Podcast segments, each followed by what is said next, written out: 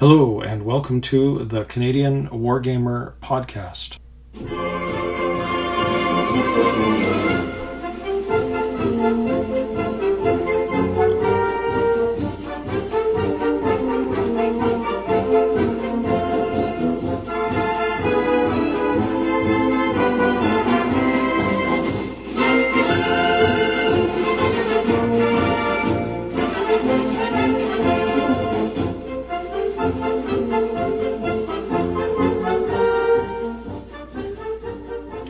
Yes, it's the Canadian Wargamer podcast featuring two affable and youngish granddads, Mike and James, talking about primarily miniature wargames and the occasional hex and counter excursion from Mike from our unique perspective in the Great White North.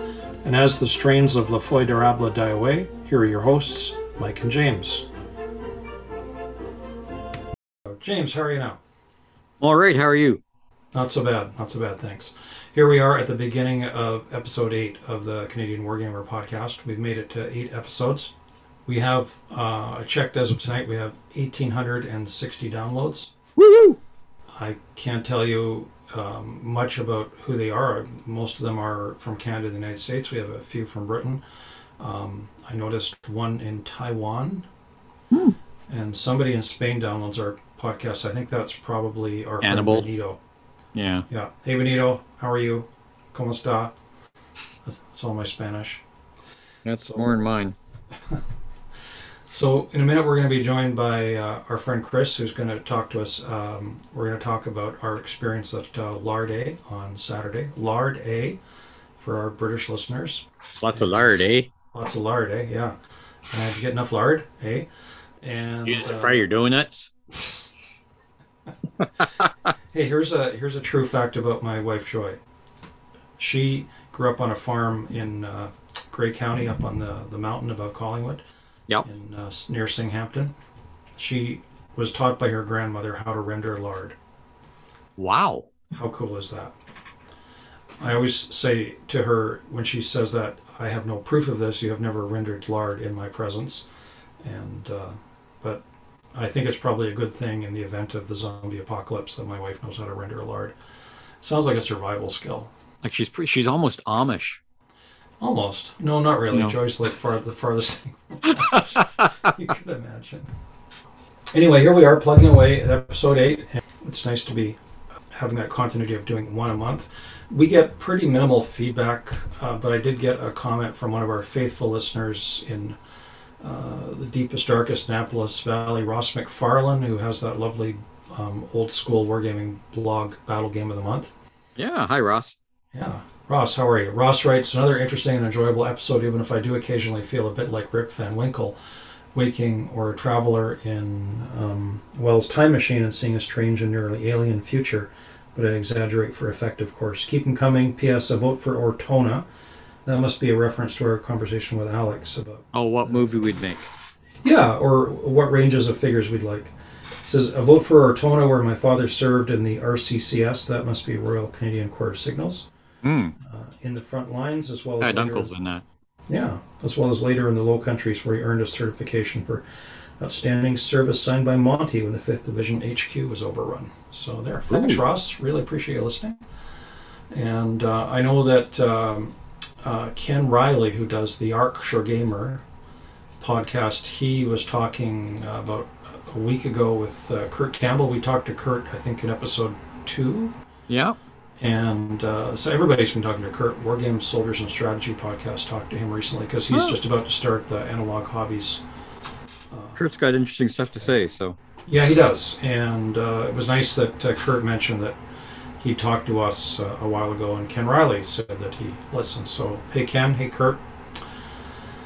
So, so you made it back from Hamilton okay? uh, it was a little hair raising because Hamilton is terrible to drive in if you're not a local. And you know, wrong turn in the dark. I found myself on the way to not to the United States. I was in Stony Creek before I could turn around, so it was like that. Added about forty minutes to my drive home, which sucked balls because Yeah. it started to snow.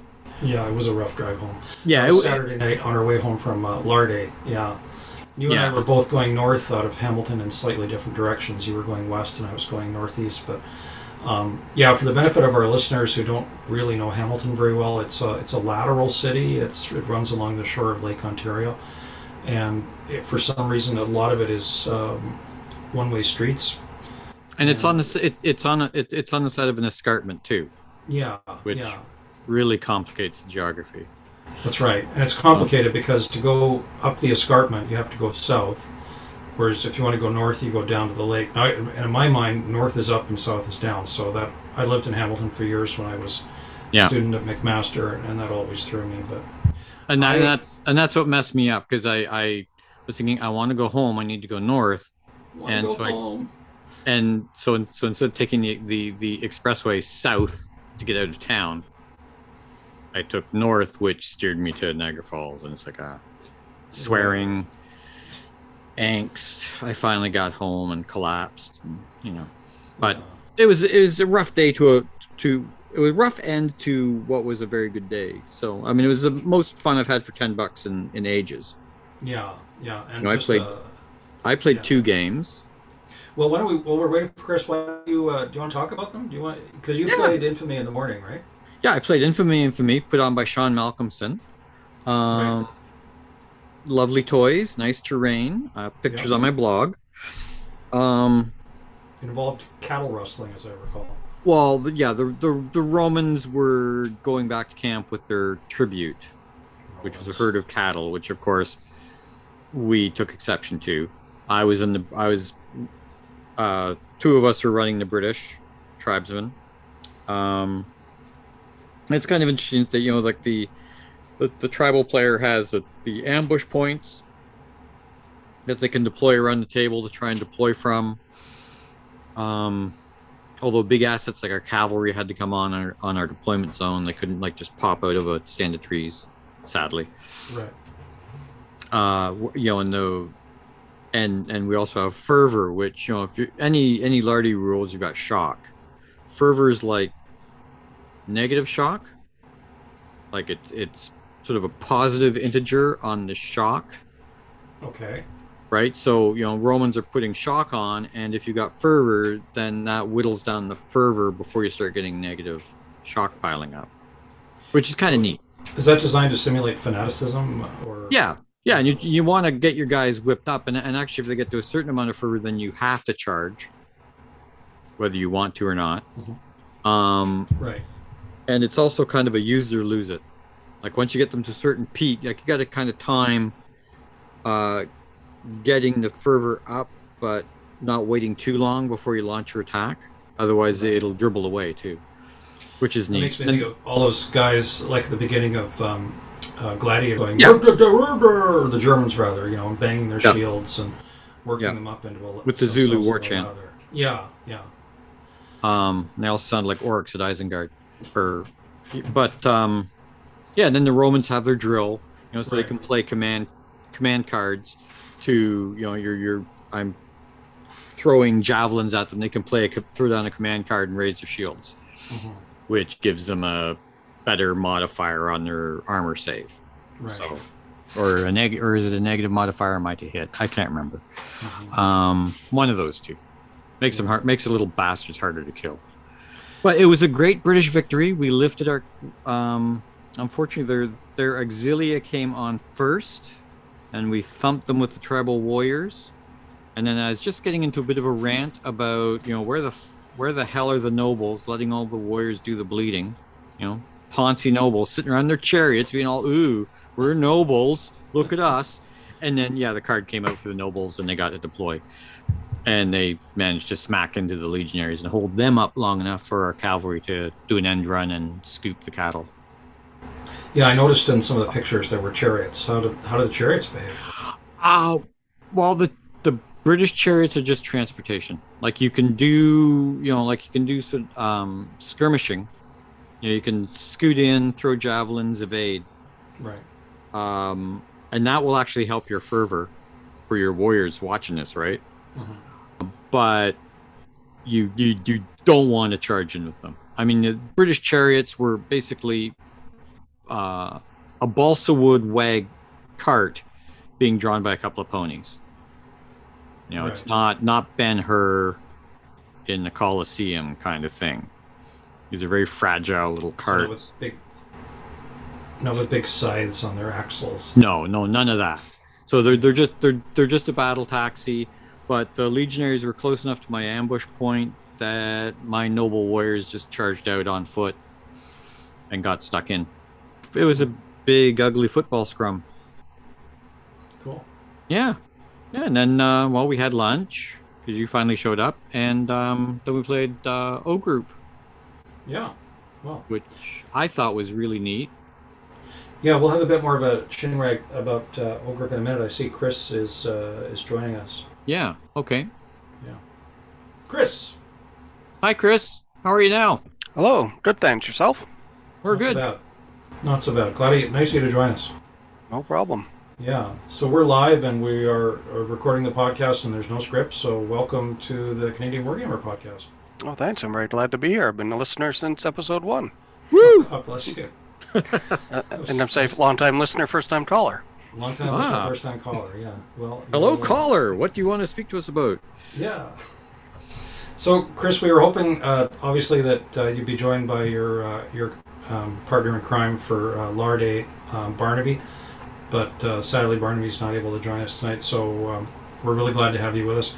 We were just talking a little bit about um, our own uh, gaming experiences, but um, we thought maybe we could just do a little overview. So, am I correct in thinking that this was the first LARD dedicated event in the Canadian miniatures community? Uh, as far as we know, it is. Yeah. Um, As I mean, we know. yeah. I mean, we've we haven't done a very comprehensive survey, but uh, it's never cropped up on any of the you know the Lardy forums or the the uh, yeah, uh, email group or the uh, or Twitter or, or any of the usual spots. So I think we think it is. Yeah, Okay, other Canadian gamers, small take note. If you do not get proof to us within, I don't know, 48 hours, then we are officially claiming it as I the think so, first yeah. LARD event in Canada. So there. I think we're pretty safe on that. clock is running, my friends. Yeah. Chris, whose idea was it? Was it yours or Barnaby's? Well, it's a, a bit of a funny story, maybe not funny story, but interesting story. Uh, Barnaby and I met uh, uh, in person. I think I'd seen him on you know one of the miniatures uh, pages that we don't often mention anymore. But uh, uh, we met at Glenn Pierce's house and about five years ago, and found out we were both Lardies through the course of that game. And we had a conversation that started in his backyard as we were leaving and went into the street. And I think we spent about 20 minutes standing on the sidewalk having a conversation about our interest in Lardy games, and and both of us sort of had the mutual interest in, um, you know, having something happen. Barnaby obviously with his, you know, with his Hamilton uh, group and the, the the hall they have available, and uh, I'm I'm just more the uh, uh, person willing to put some some uh, some additional time into it myself to uh, put it together. And we've talked about it for a few years, and it was 2019, late 2019, we. Uh, decided to, to put things in motion and started reaching out in 2020 to people. Uh, talked to Rich at TFL and uh, talked to some potential GMs, and we're going to have it as part of a, uh, a three-day broadsword that uh, Barnaby was looking to put together when they're moving from a one-day event to a, a longer event. We'd have sort of a corner there for for Lardies, um, and we all know how 2020 turned out. So so uh, that didn't happen. Um, I'm, I'm not enjoying the sequel much. I should. I can tell you. yeah, yeah.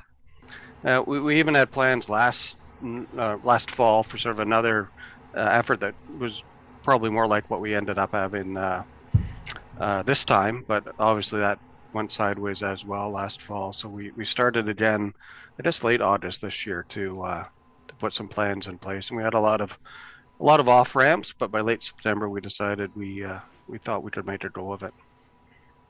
Good. Yeah. And we've, you know, managed to sneak in with the before things have to tighten up again or Yeah. not. So Yeah.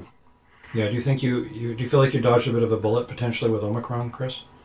Yeah, because I think the, it was starting to break about the, the, the same day we were having uh, our Lardays Day. Um, so yeah, um, I mean, I, I suspect even without it, we might be tightening things up in the winter Yeah. after the holidays too, with everybody inside. But uh, Yeah, there's been some discussion at the Hot Lead Brain Trust today about that too, about Yeah. how that might affect Hot Lead in March. But then nobody knows, right? We're all Yeah. kind of trying to figure out what this is all going to be Yeah. about.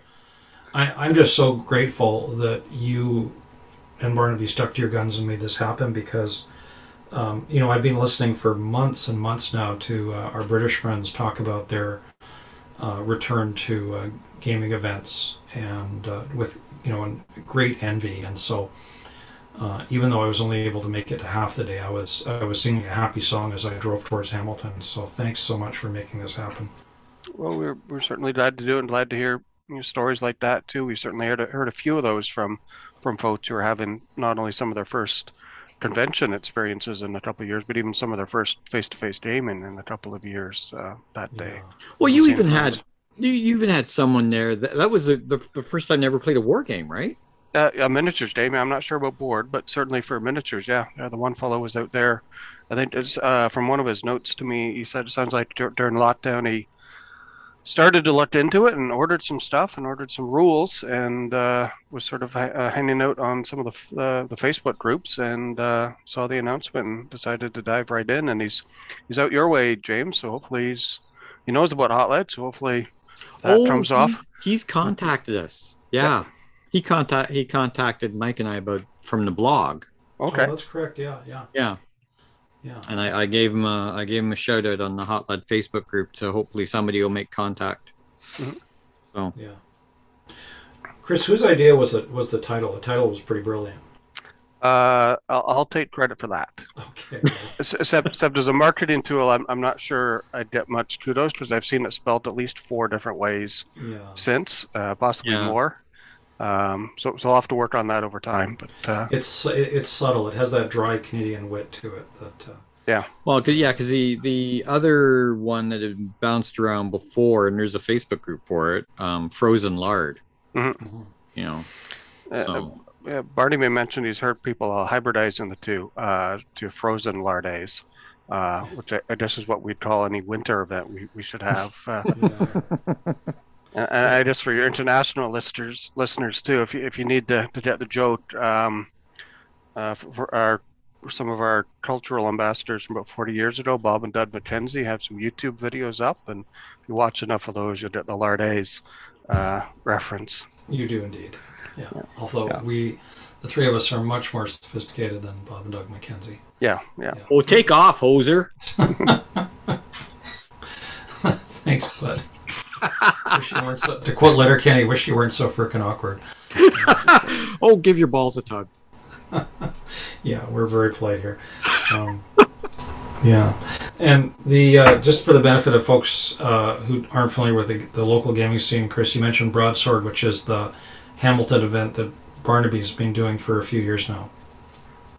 Yeah, yeah, Barnaby. Um, so I, I'm actually nowhere near Hamilton, but I've been going to Broadsword sort of, um, I guess, since about 2017 on a fairly regular basis, and it's been a, uh, two or th- two or three times a year they'll have that as a one one day a Saturday event uh, at their um, the Royal Hamilton Light Infantry Veterans Association Hall.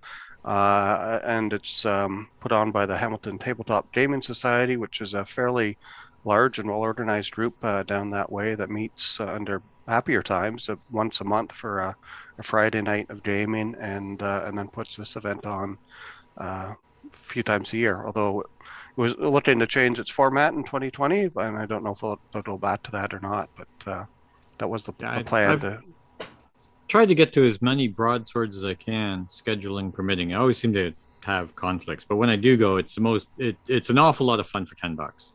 it is, yeah. Like Yep. I've played some really neat games there. So Yeah. And Chris, you're based. Um, is it Peterborough? area? Peterborough. Yeah. Yeah. So that was a long drive for you. Did you? Yeah, yeah, it's it's not you, too bad uh, on uh, a Saturday morning. You can usually get there in about two hours without too much Ouch. traffic. What time did you get home on uh, Saturday? Well, actually, I cheated this time, uh, partly due to plans to avoid any uh, bad weather or anything else, but also just to make sure I had a lot of buffer. But I, I have a family down way, so I was I was there Friday night and then went back there Saturday night, so Okay. about an hour away. Smart.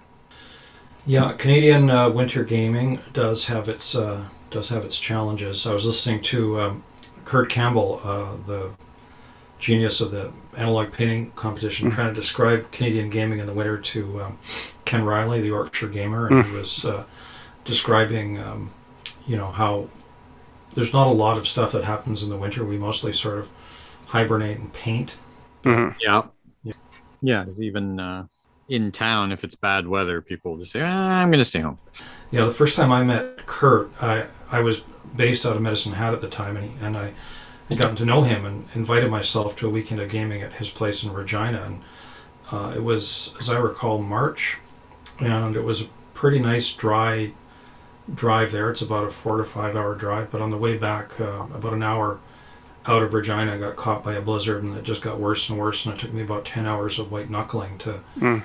Yikes. following a truck that I could barely see and praying that I would make it. So, yeah, the sacrifices we make for our hobby. hmm That's right. Yeah. But uh, so, so you had, am I thinking you had like 11 games? Uh, we, we could have. Uh, my running my game a second time was sort of the 11th if we Oh, okay. had lots of players. Um, uh, but yeah, we had, we had 10 games, uh, five in each time slot. and about 20 ish players. Yeah, I think uh, I think the the sort of the sign-in sheet we had to run for for COVID stuff uh, had 24 names on it, which Okay. including Barnaby and I was 22 other people. Yeah, shame. A shame. Bunch of people had to cancel it last minute because, you know, I didn't. Uh, I didn't bring a friend, thinking, well, you know, last I'd heard, it, you know, you're onto the Yeah. the wait list, Yeah, uh, and then all these people cancel. It's like, well, damn it! Now, you know, I could have brought my friend and had a, you know, someone Yeah. for the drive.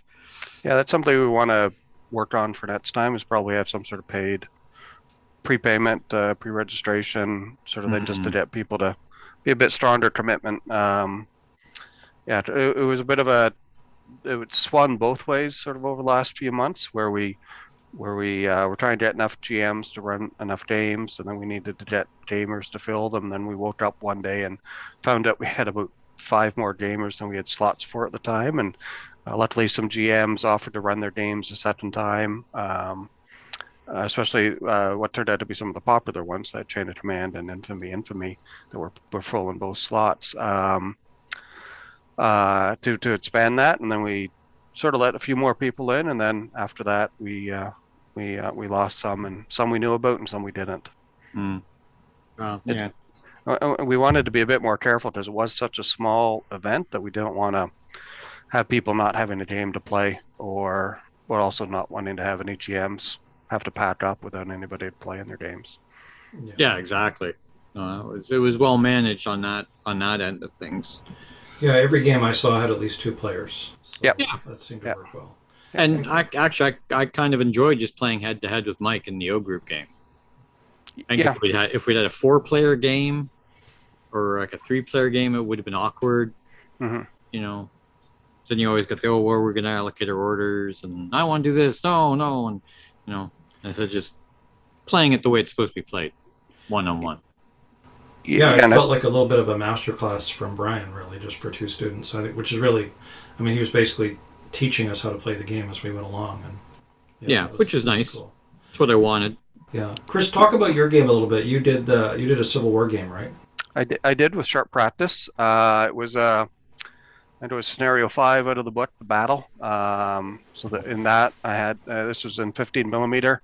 Uh, we had uh, Confed- it was just to give it some some place in history, and also was uh, Fredericksburg was a battle where some of the forces I have, uh, like the unique forces, were all there.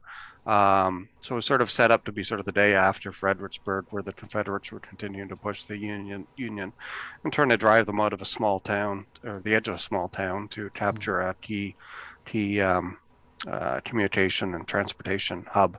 Uh, so that they were they were uh, advancing through some farm fields and around some farm buildings, and uh, the Union was sort of trying to defend from across the creek. Although the Union player got pretty aggressive and went across the creek and uh, seized some key territory and uh, ma- made it made it a bad day for the Confederates. And you had really great looking geese and chickens on the table. So Yeah, that was the key point, and and and I haven't had any comments on it, but there were both the proper uh, well, quality and quantity of outhouses on the table, which is the first time I've been able to pull that off. I even had I extra. hadn't, I even had extras I didn't put on the table though. They were ready just in case I needed some you know side by sides. I hadn't thought to count the outhouses. Yeah.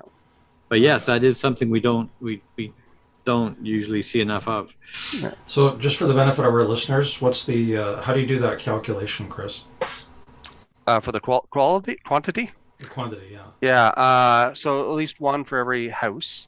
Mhm. uh, there. I, I felt the church would probably have one too, and there was a train station at the edge of the table, and and just to emphasize how many outhouses I in fact had, I put one there too. Yeah. Wow.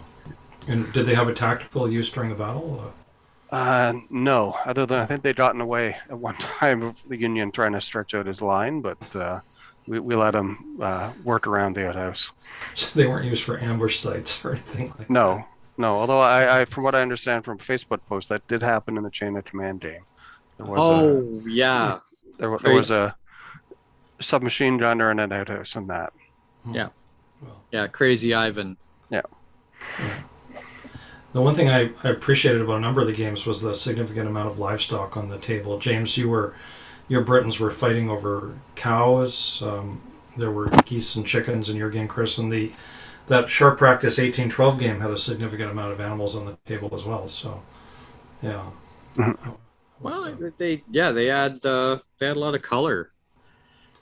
And I I Um, think it's right there in the the Yardy uh, Lardy um, introduction to sharp practice. Anyway, talks about having having livestock and other yeah. scenets in play to, to emphasize that skirmish style. There you go. Yeah, delicious, delicious livestock. yeah.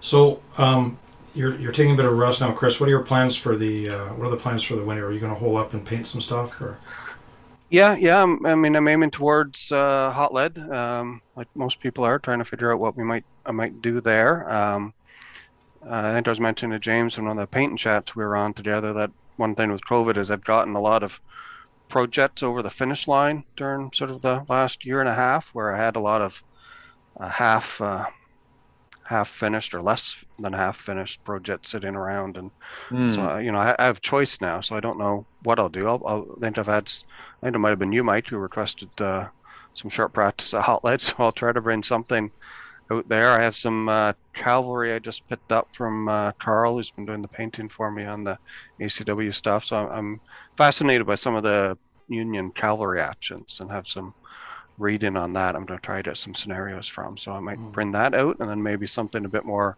light, lighthearted for. Uh, one of the one of the days. yeah, that'd be great. And uh, I hope uh, I hope I get a chance to play in uh, one of your games at Hot Lead for sure. There will be a Hot Lead. I have faith.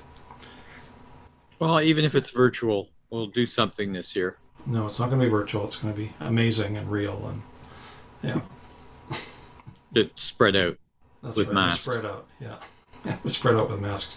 That was another thing. Just by the way, I was really uh, impressed by um, at Steel, or sorry, not at Larde. Was uh, you know everybody wore masks, and no, I didn't hear anybody grumbling. Everybody seemed really well behaved. Yeah, that all that all worked well. Yeah, Yeah. Yeah, good compliance. yeah. So, Our table, our table at O Group was the worst, but the three of us all. I mean, Brian and I had been sitting beside each other the week before, so Mhm. we just kind of like, well, if we leave the table, put the mask back on. yeah, and we'd all been sitting across from each other at lunch, eating without masks. So Yeah. you, know, you try to be. Chris, do you have any any last thoughts about uh, how it went, or, or any uh, any learnings, or Yeah, we we, th- we thought it went uh, really well. I mean, obviously we want to try to uh, try to f- try to see what we can do about scheduling and pre-registration and making sure we have Mhm. players and, and games come together for the next one. And there's certainly we expect there will be a next one. We we did a uh, a survey, not uh, and we actually you know I, uh, I was bashing my marketing abilities before with the, the branding, but we did get I think 13 out of 22 cer- people filling out surveys, which is pretty high ratio, and we got some good information there about what people would like to see, and it was pretty pretty unanimous that people would come back and uh, they want to see two or more of these a year. I don't know if Barnaby and I will be doing two or more a year. We'll we'll, we'll try to look after one anyway, uh, and uh, you know sometime maybe in the spring we'll look to to have another Lardays Day uh, in Hamilton. yeah? That would be good. Do either of you think there's any uh, uh, um, chance of doing a, a smaller event, kind of like north of Highway Seven? Because you know there are there are people in Newmarket. There's people in well, Chris, you're in Peterborough. There's is there a gaming scene in Peterborough, or is it just you? And it's, it's not just me. Actually, I have a couple co-workers, uh, although they're uh, they're uh, more of the Bolt Action and some uh, Lord of the Rings strategy battle game players than Right. than, than Lardy's, although I've been working on them. Um, uh, yeah, I mean, and there, there's Howard. He's uh, not far from you, Mike. Um, our friend Howard from Hot Lead. Um, and uh, there might be. Um, it'd be. I'm not sure. We'd have to figure out. Maybe. Maybe that can be some reconnaissance we can do, and uh, Yeah. Yeah. over the next while. One thing I want to do as well is is maybe do a survey uh, through Survey Monkey or something like that uh, of the people who didn't come to the first Lardays Day. Do that on Frozen Lard, or ask people on Frozen Lard to provide some input to maybe gather where people are and and whether there's anything that we did that may, was the reason they didn't come, or um, you know just was wrong weekend or weather too far away. Um, Yeah. just try to get some more information that way about what might happen or what, Yeah. what might Yeah. hap- what might work to draw them in. I kind of assumed it was the weather. Yeah, yeah, and uh, I think Frozen Lards, uh, uh, if we use that as our main touchstone, I think it's a national um, group there. I think it's probably heavily weighted towards Southern Ontario, but uh, Mhm, mhm. but um, you know, I, I know there are certainly some people from Quebec uh, on there too, and maybe maybe Ottawa way. Yeah. Yeah. It'd be Well- tough to get them down just for a one day event. Yeah.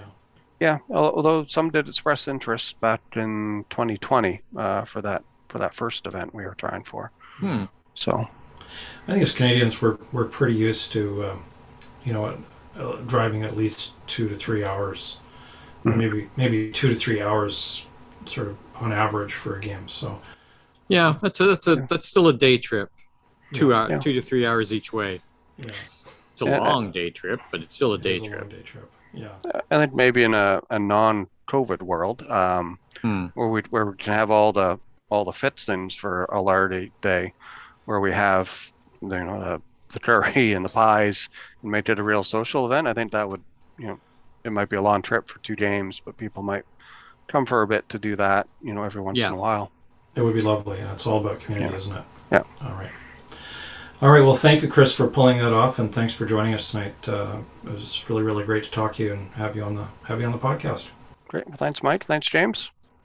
Good seeing you, Chris. Good to see you as well. So why don't we pick up where we were with uh, with O Group? You can just talk a little bit about that, and then Yeah. yeah. So Yeah, I thought it was. I mean, I thought it was a really neat orders and initiative. You know, and using your combat patrols to push out and then deploy your platoons from is quite clever. And I, I think one thing you have to do with, uh, like, well, when I when I played it once solo to try and learn the rules, I, I drew myself a little sketch map and I put my phase lines on Mhm. right? Because you can consolidate on your phase line and bring on your reserve companies.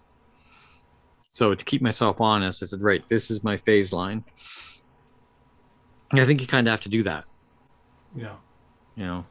So, because I had talked about my phase line, but I hadn't really decided before we started playing the game which, you know, where my phase line was going to be, and became. Well, it was, it um, was a little artificial because the, the railway embankment kind of meant that there was there was very little terrain that was contested, really, right?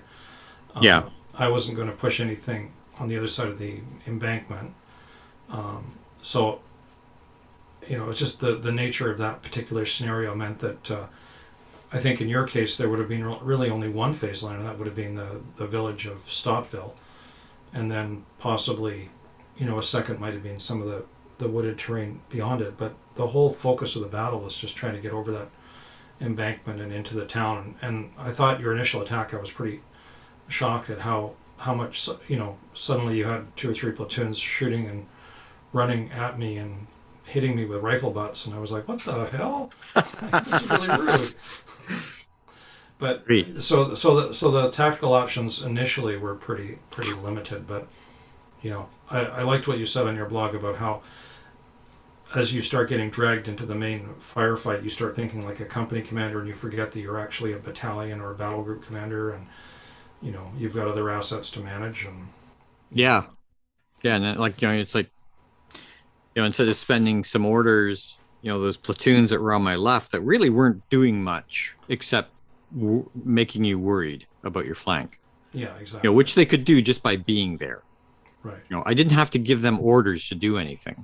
You know, and I could have spent those orders instead of bringing up my reserve, and then had you know two full companies on the embankment shooting into the town.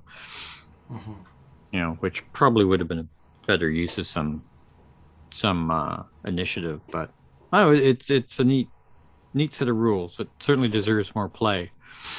I, I think it's um, well. Let me ask you this: How do you think it compares in terms of complexity to uh, I Ain't Been Shot, Mom? Is it like the next gen of that set of rules, or the, the or is it its o- is it its own different thing? It's its own different thing. Yeah.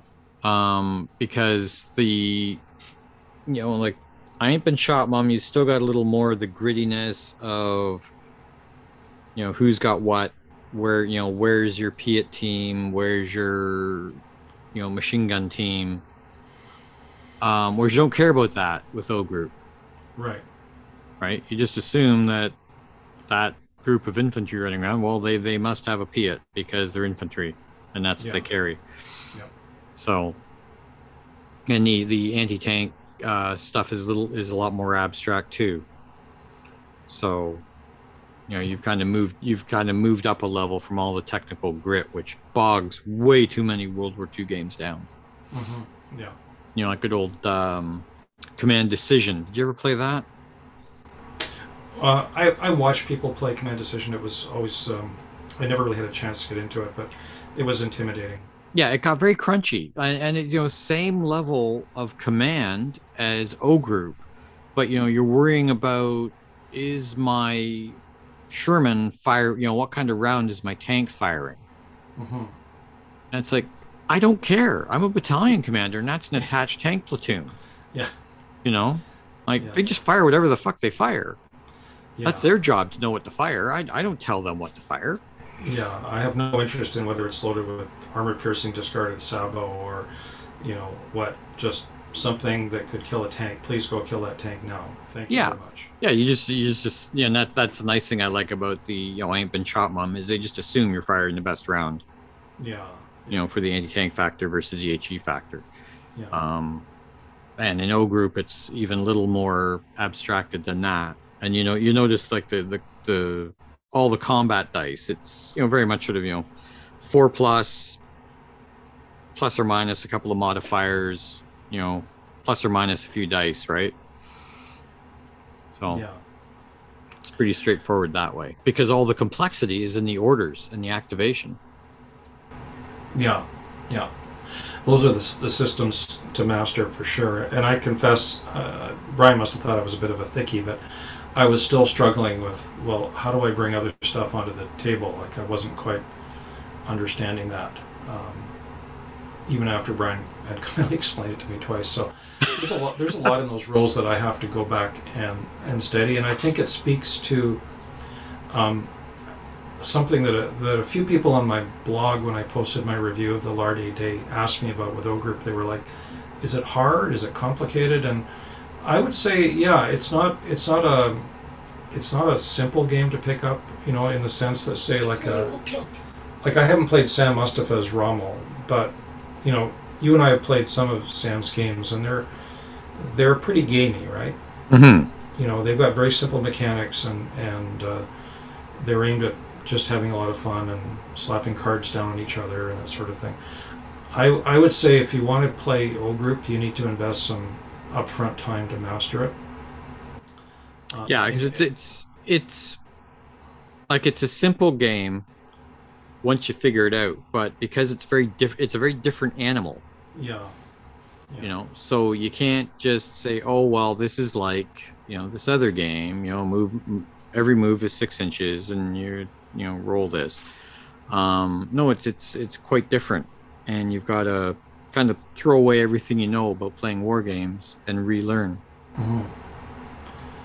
Yeah, and I, I don't know. I, I- I wonder if maybe um, Richard Clarke's strategy with Too Fat Lardies is to let uh, you know sort of develop a kind of a uh, the more um, what's the word the more complex or the more advanced games to go forward under the Reisswitz Press label, and then to do you know a, a stable of simpler games like What a Tanker. Maybe he's been doing that all along, but um, yeah, Well, there are certain like when I when I tried to pitch him my ancients rules, um, he said you know they they're they're it was kind of they're missing the the things that the people look for in a in a Lardy game, which at the time you know they wanted the card based activation and some other things which I Right. can't remember, but you know which you don't have that in in General d'Armée and and O Group no, that's true. right?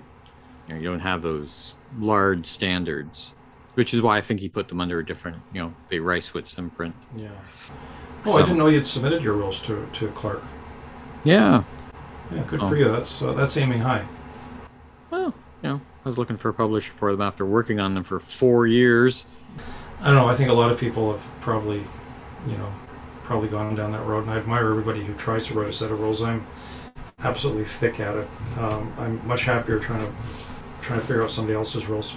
Well, you know So- what? I I like. Yeah. I can't remember who it was that said that everyone should try to write a set of rules, and then the real proof is don't just play them with your friends who know exactly what you mean when you use a certain term. Yeah.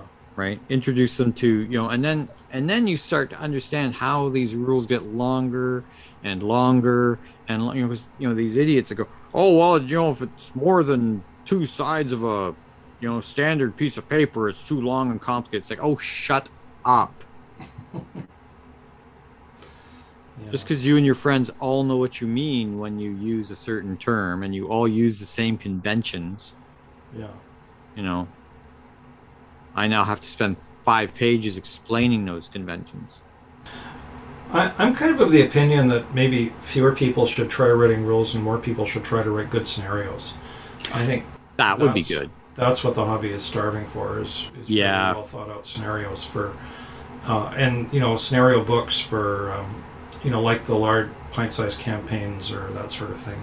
Like i would love to see somebody do a set of scenarios for i don't know seven years war or um, you know sicily in 1943 or something like that.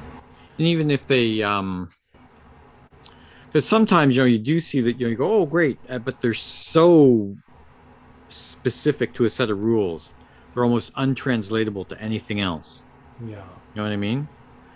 Um you know like if you had if, if you had a set of you know set of scenarios for rapid fire and there are a lot of scenario books for rapid fire. Hmm but because of the way they abstract a infantry battalion in rapid fire it's kind of like what am i looking at here? How would i translate that into o group or you know any other set of rules? Yeah. An O group should actually be fairly easy to write scenarios for because, as you said, it's fairly generic, right? You assume that your platoon is um, is equipped as a platoon would be in that period of the war. yeah you, fo- you you you follow the the order of battle for the historical scenario and you figure it out Yeah. right Hmm. i mean brian you know brian um making the decision you know because of the situation that you know my platoons only had two stands but they're Right. veterans Right. you know um but because i still had four companies i got that extra i got that extra order dice Mhm. you know and then you know because of ammo limitations i couldn't call divisional artillery all my artillery is restricted to regimental Right. so that was you know that's how you balance or that's how you design this scenario if you're using a historical engagement Yeah. Which made sense given how depleted uh, the Canadian infantry battalions were by post Normandy, right? Yeah. Um, and it just got worse through the rest of the war, really. Um, but on the other hand, your troops being veteran, whereas mine were sort of second-rate Luftwaffe guys, um, they were really hard to they were really hard to beat. mm-hmm. Uh, yeah, in a stand-up fight, which is as it should be. So yeah yeah, so we're both keen on O Group, and I think we both would like to learn more about it. Um, Yeah, we need we need to play that next time we get together. We do, yeah, and we'll have to figure that out. Um, speaking of rules, uh, I mentioned on my blog today that uh, I've been hacking around with um, a set of Seven Years War rules by Keith Flint, published by Osprey, called Honors of War, and this is uh, no surprise to the Seven Years War community because these books, uh, those rules have been out since I don't know, early A few years 2020. A few years now. Um, but I've just been bitten by the Seven Years War bug pretty hard and managed to get enough figures on the table to play. I have to say I like them a lot. Good. Uh, fairly simple. Mm-hmm. Um, and uh, you know some really really simple concepts, uh, but a fairly fluid system of um, uh, brigade initiative and variable ratings for commanders. Commanders can be you know average, um, dithering, which means they're really incompetent. Uh, some inbred idiot with a powdered wig.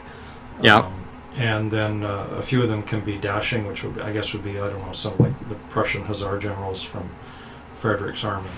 Um, and it really all depends upon the, the brigade commander and what the brigade gets to do, and then sort of a random sequence of activation.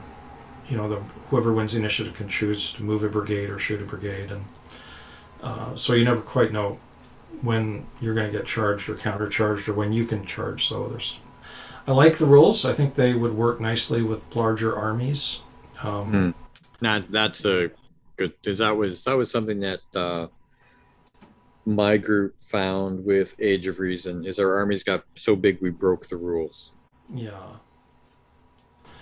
Yeah, I don't know. I, I think we all played Age of Reason for quite a while, didn't we? If we were interested in the Lace Wars, that was the Yeah. post, um, you know, post WRG. That was really the only game in town for a long time in the '90s. Yeah. Now I guess your choices would be Black Powder or um, I don't know. What else would you play with uh, Army level Seven Years War? Well, I keep hearing good things about Koenig Koenig's Krieg.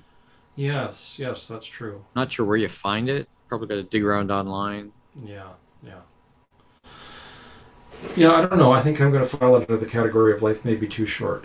Having just turned 59, I think there's. I'm, I'm still willing to experiment with rules. I'm still a rules fan. Uh, I, I'm curious, but I think at some point you have to dance with the one you brought.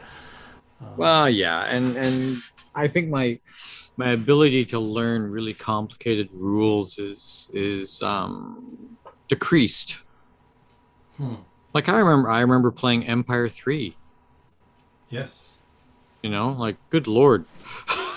I think uh, I think this is the one you gave me, right? I'm holding it up to the microphone.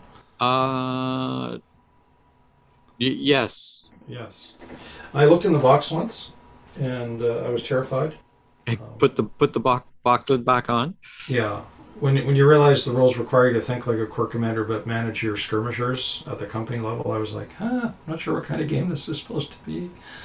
Terrible. Yeah, and then yeah, and then but then somebody says, oh, but it's really so you know you just kind of like you know you pop out all your skirmisher companies, and then you have your skirmish line, and you just do that you know and you add it up and you do it's like what? Yeah, I think I might prefer Blucher, where it's like here's your brigade, it has this innate skirmish ability. Yeah, yeah, It's like cool. yeah. We should play more Blucher because I feel like that's kind of a gem that I saw briefly go by my attention span, and I think, um, you know, Yeah, we I- had- I- it's probably the ideal game to play with my six millimeter figures. I'm Yes. very fond, very fond of it. Sam puts a good game together. Speaking of rules, just very quickly, sometimes you know that old saying, "When in Rome, you do as the Romans do." Mm-hmm. Um, and you, you remember it from Wayne and Shuster, right? Remember Rinse what? the- you remember it from Wayne and Shuster, right? Rinse the blood off my toga. Right. Yeah. Just remember, Flavius, when in Rome, do what the Romans do. Hey, wait a minute. When in Rome, do what the Romans do. I like it. You like it? Yeah. It's yours. So the guys at the, the what passes for the local gaming club here in uh, Barrie, uh, we get together at um, Sir Games a lot, and uh, God bless Vincent, the owner. He's uh, he's kind of a crusty, funny old Brit, but he's got a big heart, and he's um, I think he's just tired of selling a lot of Games Workshop merchandise, and his heart is really in historicals. So he's been um, trying to promote a few different rule sets. He's been trying to sell people on Sharp Practice, Oh, very good. and uh, lately I, I went by I went in and um, uh, sometimes Monday afternoons when I'm free I go in for a couple of hours of gaming and everybody was playing Ancients and uh, it turns out it's a game set of rules called Clash of Spears. Have you heard of it? Yeah, I've heard of it. I haven't read anything about it. It's written by two guys out of Italy uh, in English, um, published by something Hedgehog, Aggressive Hedgehog, or something like that. Mm-hmm. And it's a big, thick, glossy book. The first book is set in kind of the Roman Republic. So if you like Punic Wars, that's your thing. The the downside is that it's very much like Infamy, Infamy, and it's kind of like a skirmish level game. So you've got bands of five or six troops, each armed with a different, you know, armor class or troop type or capability. Right. Uh, so, you know, it's pretty pretty sharp and tactical, and um, there are some rules for fatigue and armor and so forth. uh, So you're worried. You're worrying about how many javelins each guy's got, and Well, not necessarily, but you're worried about how many javelin guys you have, and you want to get them forward, and you want to soften up the the heavies before you're you put, send your heavies in, and, and then you want. well, yeah. If you want to play your heavies back and rest them, uh, then you might want to move a screening force in. So it's not that crunchy in terms of how many javelins you have, but it's each each dude on the table is is a dude, right? So if Yeah. you like if you like skirmish gaming, um, it's great, but I think it's in some ways it's comparable to Infamy. If you want a giant ancients battle, then you probably want to go like uh, Mark Backhouse's uh, Strength and Honor, where you've got Well, like, yeah. Blocks of legions on the table. That's that's the that's the ultimate, Yeah, you know, big battle game. yeah, So yeah. Just because I'm I'm I want to be able to play this game with the the local guys, I, I bought a set of rolls, and I'm I thought to myself, well, ancient figures. Do I, I I've got lots of Lord of the Rings figures. In fact, I could probably even figure this out to just do Lord of the Rings Middle Earth skirmishes, right? Well, yeah. Your Gondorian is basically a Roman legionnaire, and you know, you're Well, give or take. You can call it that if you want to. It's a guy with a big shield and a suit of armor and a sword that looks like a gladius and rah rah rah rah rah. Hey, they don't throw Pila before they charge. Yeah, I know, They- I know. They're different tactically. Whatever. Yeah, but anyway, it seems to me that I could use those rules if I wanted. I know that the Lord of the Rings in their so-called strategy battle game, which was a funny thing to call a tactical set of rules, Yeah. uh, had a set of rules for you know person-on-person combat. But anyway, so that's what I've been doing lately in the way of rules. Hmm. What have you been up to? Uh, well, let's see. You've seen all my gaming. Yep. Because you were there. Uh, I've been painting. I've been assembling. Um, I got some MDF kits from War Bases. So some uh, nice South German with the you know timber frame buildings. I've been putting those together, and some uh, very tempting. I saw those on Twitter. and some baggage wagons for my Napoleonics, which I haven't started to put together. Um, and I've got to, I've, I've basically got to knuckle down and assemble a bunch of Prussians. I painted the one, the one bunch I had assembled. Now I have to glue more together. Huh. Except I'm worried I'm going to run out of glue, so I need to get to a hobby store and buy more glue. So it's just, and, and it's just been bits and bobs. Like I've been, uh, those 25 pounders you gave me are, are going to get primed hopefully this weekend, and I saw that. So that's a little bite of the ogre blood uh, bug. Ye- yeah, Yeah. yeah, Cool. you know, um, it kind of happened. So You gotta have 25 pounders. yeah, um, they're cute. I like twenty-five pounders. They're cute. yeah. Um, I was going to ask you about uh, those buildings. Uh, they do look sort of very Germanic. Mm-hmm. If I was looking for a building range that sort of said Eastern Europe, Prussia, Seven Years War, would they do, or would, would you point me in another direction? Well, yeah, like they would. Yeah, they would certainly do. Um, or Sarissa Yeah. has um, some as well, including a nice uh, Eastern European church. hmm which I was trying to convince my wife to get me for Christmas, but she said no wargaming related Christmas ideas. Yeah. I was like, Yeah. damn it. I the fine slippers, I guess. Like get me a you know bottle of port and a block of cheese. as long as there's some, as long as I get some books too. That's right. Yeah. Port, slippers, denture cream. Yeah. Exactly. oh, not yet. Not yet on the denture. no, no, Not my teeth are yet. good. Yeah. I don't think My I'll need any good. denture cream. Yeah. Yeah, no, the war bit, the war bases buildings. Uh, they have, if you look on their catalog, they have Prussian buildings, and I got theirs from their the Tudor, the Tudor section of their their catalog. But they also work for Southern Germany. Cool. I'll have to look So- for some of those. Yeah. All right. Well, I think we kind of covered up, uh, covered uh, what we're doing in the way of hobbying, and Mhm. I am. Oh, the one thing I want to just sort of give a little plug for is that our friend um, Keeper Dave on Twitter has Yes. been doing this little challenge where he's. Uh, I'm trying to remember the name of it, but he basically said, uh, "Don't buy any minis for six months. Just paint what you have." Yes. The m- six month miniature reduction The lead mountain reduction thing. Yeah, yeah. yeah, yeah, yeah, yeah. I'm, I mean, I, I, well, when Scott comes over, I am getting my Perry order, but they were technically made before he started the challenge. Yes. Yeah. I mean, I haven't, and I haven't officially joined the challenge because I think I'm weak. And come April, because like six months, that's a long ass time, man. It, it is a long time. That's Yeah, like that's like May it before it ends. Yeah. Although May is not as far away as one would think. Well, you know, Uh, It's but still, already- it's Well, I know, but that's what I mean. Like it's May, and and I'm pretty sure that I will break, and I will, you know, usually it's it usually seems around March, April, I get the bug to launch a new project. Yes. Yeah. You know, I start out January, February being really, I'm just gonna work through my lead pile. Look at me go painting all this old stuff, and I I knocked some old crap off the pile this year. Right. And then it's like, oh look, Napoleonics. Look at me ordering hundreds of figures. Yeah. It's like, oh shit. Yeah, yeah, we are weak. I I confess, uh, I Dave, if you're listening, I'm in, but you have to excuse that bag of Victrix German uh, guys that I bought for the uh, aforesaid ancient gaming at the hobby store.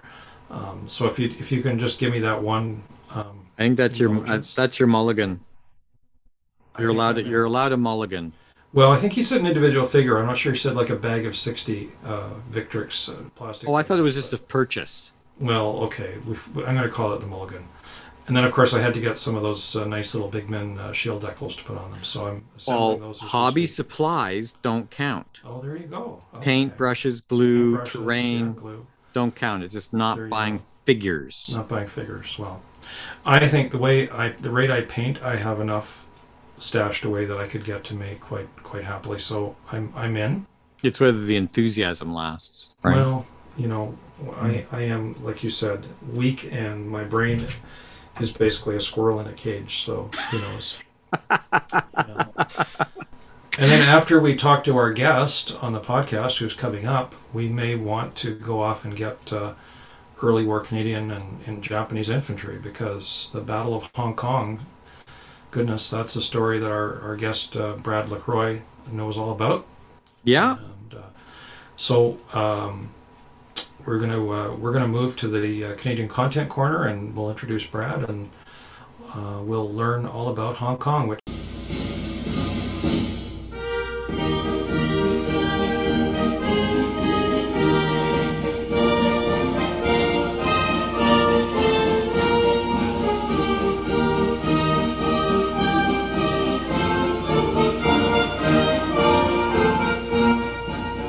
Well, that is, of course, the Maple Leaf Forever, the old national anthem of the Old Dominion, and it marks the start of the Canadian Content Corner. That's the part of the podcast where James and I just have a bit of a natter about Canadian military history, about Canadian gaming, or just general Johnny Canuck stuff that makes us darn proud to have maple syrup coursing through our veins. And so, as the Maple Leaf Forever, played by Her Majesty's Irish Guards, dies away, here is the Canadian Content Corner.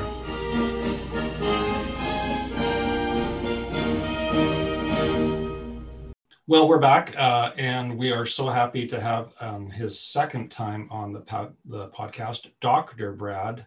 I just like saying that, Doctor Brad, Doctor Brad St. Croix. Brad, welcome. Yeah, thanks for having me back on. It's uh, it's great to be back on the podcast and talking about something uh, I know quite well. Something you know a little bit about, yeah. Just a bit. You, have been a, a, super busy guy the last few days. You did uh, a live stream on your uh, YouTube channel yesterday, which I had the pleasure of watching, and um, you've done um, a podcast for the Juno Beach Center specifically on Hong Kong. And that's up now, isn't it? Yeah, it's available now on the website and easy yeah. to find. Yeah, and uh, you also did a really interesting conversation about um, the role of, of Hong Kong and our military identity in terms of you know maybe the Canadian fascination with defeats, and I, there was some interesting stuff there that maybe we can come back to because as James and I were sort of you know saying a little bit ironically, it's a Christmas story in that the battle ends on Christmas, but it's not a happy story. It's a, no. it's really, in some ways, it's a Canadian military tragedy, isn't it? It, um, it is. I mean, yeah, like you said, it it ends with the surrender of the entire garrison on Christmas Day, 41. Yeah, yeah. It's, it, and that's just the beginning in a lot of ways. So the yeah. awfulness. So it's yeah. Well, let's uh, let's get to that in a minute. But just for the benefit of our some of our listeners who might not know you, Brad, can you just say a little bit about yourself and how you got into uh, military history, and maybe a little bit about your you know your academic work and what you've looked at? And... Yeah, so I started um, really, I guess the path starts when I was very young. I've always been interested in military history. I think a good chunk of it comes from my, my grandfather, who was a Second World War vet, served in the Canadian uh, Army, didn't go overseas, but served in the last part of the war. Uh, he was always into history every time we'd go visit or whatever. He always had a new book that he was reading about something, could be US Civil War, more in the Pacific, First World War. He was all over the place. So I always remember that and then just being drawn to these stories when I was young. I mean, I, I remember, I guess that generation who came to this stuff because of Saving Private Ryan, Band of Brothers, that time period. Uh, I know that everything surrounding kind of the 50th celebrations and commemorations and everything. So I think that had a big chunk to do with what I what I like to do. And then it just kind of grew from there, learning about family connections. As I moved into undergrad, I learned about more and more about family connections I had to Canadian military service. My great grandfather was also uh, served in the First World War as a conscript, which is an interesting story in and of itself. And then I realized later on I had a, a relative killed at Juno Beach uh, on D-Day. Uh, so it's just kind of gone from there. Uh, but my academic stuff, I started actually, it surprises a lot of people with uh, American studies actually, as my MA is actually in American studies. I don't hold a history degree at that level. Yeah. Uh, I did a bit of a different path. I initially looked at um, the role of Pearl Harbor and its impact on Hawaii and how that led to Hawaiian statehood. Uh, and that was a very different way of looking at something. It was one of the few works that really looked at it that way. There was some stuff, but it, it looked at it in a different way, not just necessarily the military connections, but cultural, what that meant, and, and Hawaiian identity in and of itself. And getting to visit there, which uh, visiting Pearl Harbor was a you know important part of kind of understanding a lot of this and talking to people in Hawaii and then that I took a bit of a break after that. Wanted to try some different things that didn't really work out. Decided to go back on the path and uh, back to academics and get the PhD, but then focus on the Canadian topics, obviously, because of my connections that I spoke of earlier, but also because I wanted to keep doing the Pacific. Um, because especially in Canada, we don't think about Canada and the Pacific really at all in the Second World War and I think that's unfortunate. Um, but there is very little to discuss. I mean, there's more when you start digging, but Hong Kong is obviously the big one. Mm-hmm. And uh, I was just trying to spitball ideas, what I wanted to do for my proposal, that kind of thing. And then I stumbled upon, well, really the historiography controversy around the Battle of Hong Kong. And then it just went from there, and then I was hooked. So, and I've been doing it ever since. Yeah, and I, I think is it is it fair to say that you're trying to uh, your your work on Hong Kong has been trying to kind of resituate it and try to, I don't know, myth busting is kind of a popular word these days, but trying to dispel some of our, our myths or preconceptions about Hong Kong. Yeah, I mean, it, it didn't start out that way. Um, in all honesty, I was trying to take a different, you know, tact and looking at what impact it may have had on decision making and attitudes and things like that. But then I started getting into it, and especially with, the, like you said, the myths, and that is how I framed the dissertation is yeah. you know myth breaking in that sense. I mean, I, I used it in a, a, way that I got a little bit of flack. I literally compared it to zombies in the sense uh, of how these. Yeah, it's really interesting, and it sounds weird, uh, but it makes sense. So my supervisor found this book because um, he has a lot of connections down in Australia, actually, in military history down there, and a whole bunch of their leading historians. Like I don't know if you know any of them, like uh, Jeff Grey, who unfortunately passed away a few years ago. He was the titan of Australian military history. Like he it, he was on that book, and it was literally just looking at different myths and comparing them to zombies. Right, these undead things that are very difficult to defeat, right? That just keep coming, but also you know they rot, so the, the, they continue to get worse, but they're right. so hard to take down. So it just like that clicked for me, and I'm like, yeah. this is Hong Kong. This is what Hong Kong is to the Canadian memory of the Second World War. Right. So by zombies, you mean you know like uh, misconceptions or myths that just won't go away. They they keep yeah. back. Yeah. And then sometimes get stronger depending on how, you know how worse they seem to get. That kind of way. Yeah. Yeah.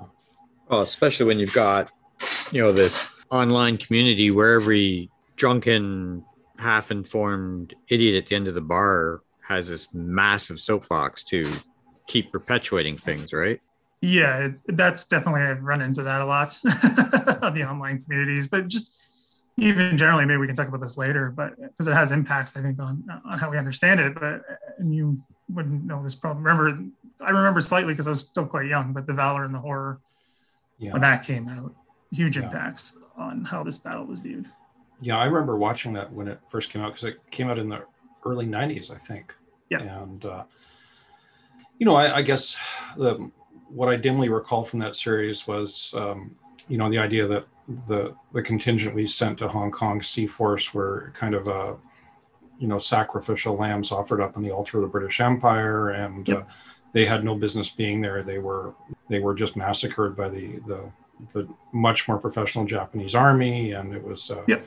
you know Canada knuckling down to its British masters. I think that's kind of the the sense that most of us have about it in an in, an uninformed way. Yeah.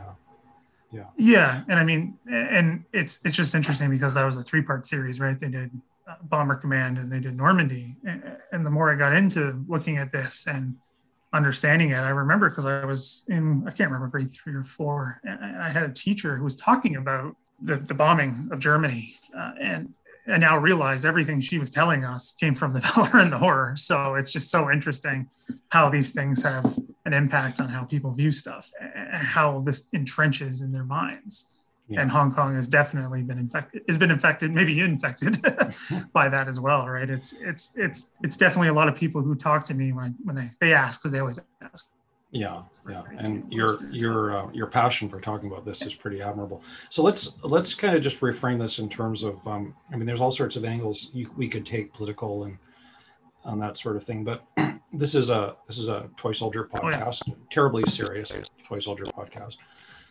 and oh, completely. Uh, yeah, totally. And so we're kind of interested primarily tonight in just talking about the military aspects of it and, and how they might possibly be, um, we might learn from them, learn about the battle by trying to simulate parts of it. So um, just to put you on the spot, Brad, have you at any time ever done any war games or toy soldiers or anything like that? You, it's okay to say no. Not really. Um, not something I no, no. I mean, no. I mean, does risk count? I don't know. That's really about it. Um, James, played that a little bit count? when I was a kid. I was more of a video game kid. Yeah, yeah. a little, one percent maybe. I guess. I, I sort a, of. Sort of. I, I don't know. Yeah. I was a video game kid. I was never really into the board games. That's okay. Me and my brother were, were video game guys. Yeah.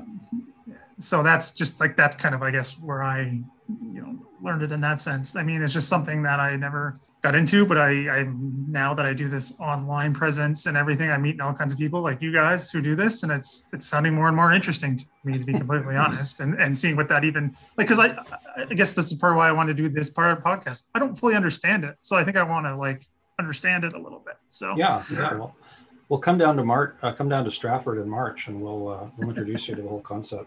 So let's start maybe just sort of from the top down. Um, the you there, there's a simulation aspect to, to wargaming, historical wargaming, that I think James and I totally buy into, which is that you try to you try to model the game or the, the simulation based upon what you know about the the the conflict, what you know about the two sides, the geography, the the composition of or the order of battle. You try to play that out whether you're doing it with paper and cardboard or in a computer simulation or um, as the kind of default that James and I have, you know, trying to put um, various different scale models down on the table and operating by different kind of rules.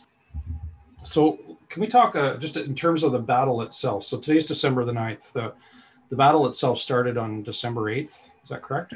That's correct. Yeah, it starts on the. And, and it ended, as we said, on, on um, December 25th. So could you maybe just sort of give a rough sketch of the, the two sides, their, their, um, the, the number of troops involved and their capabilities?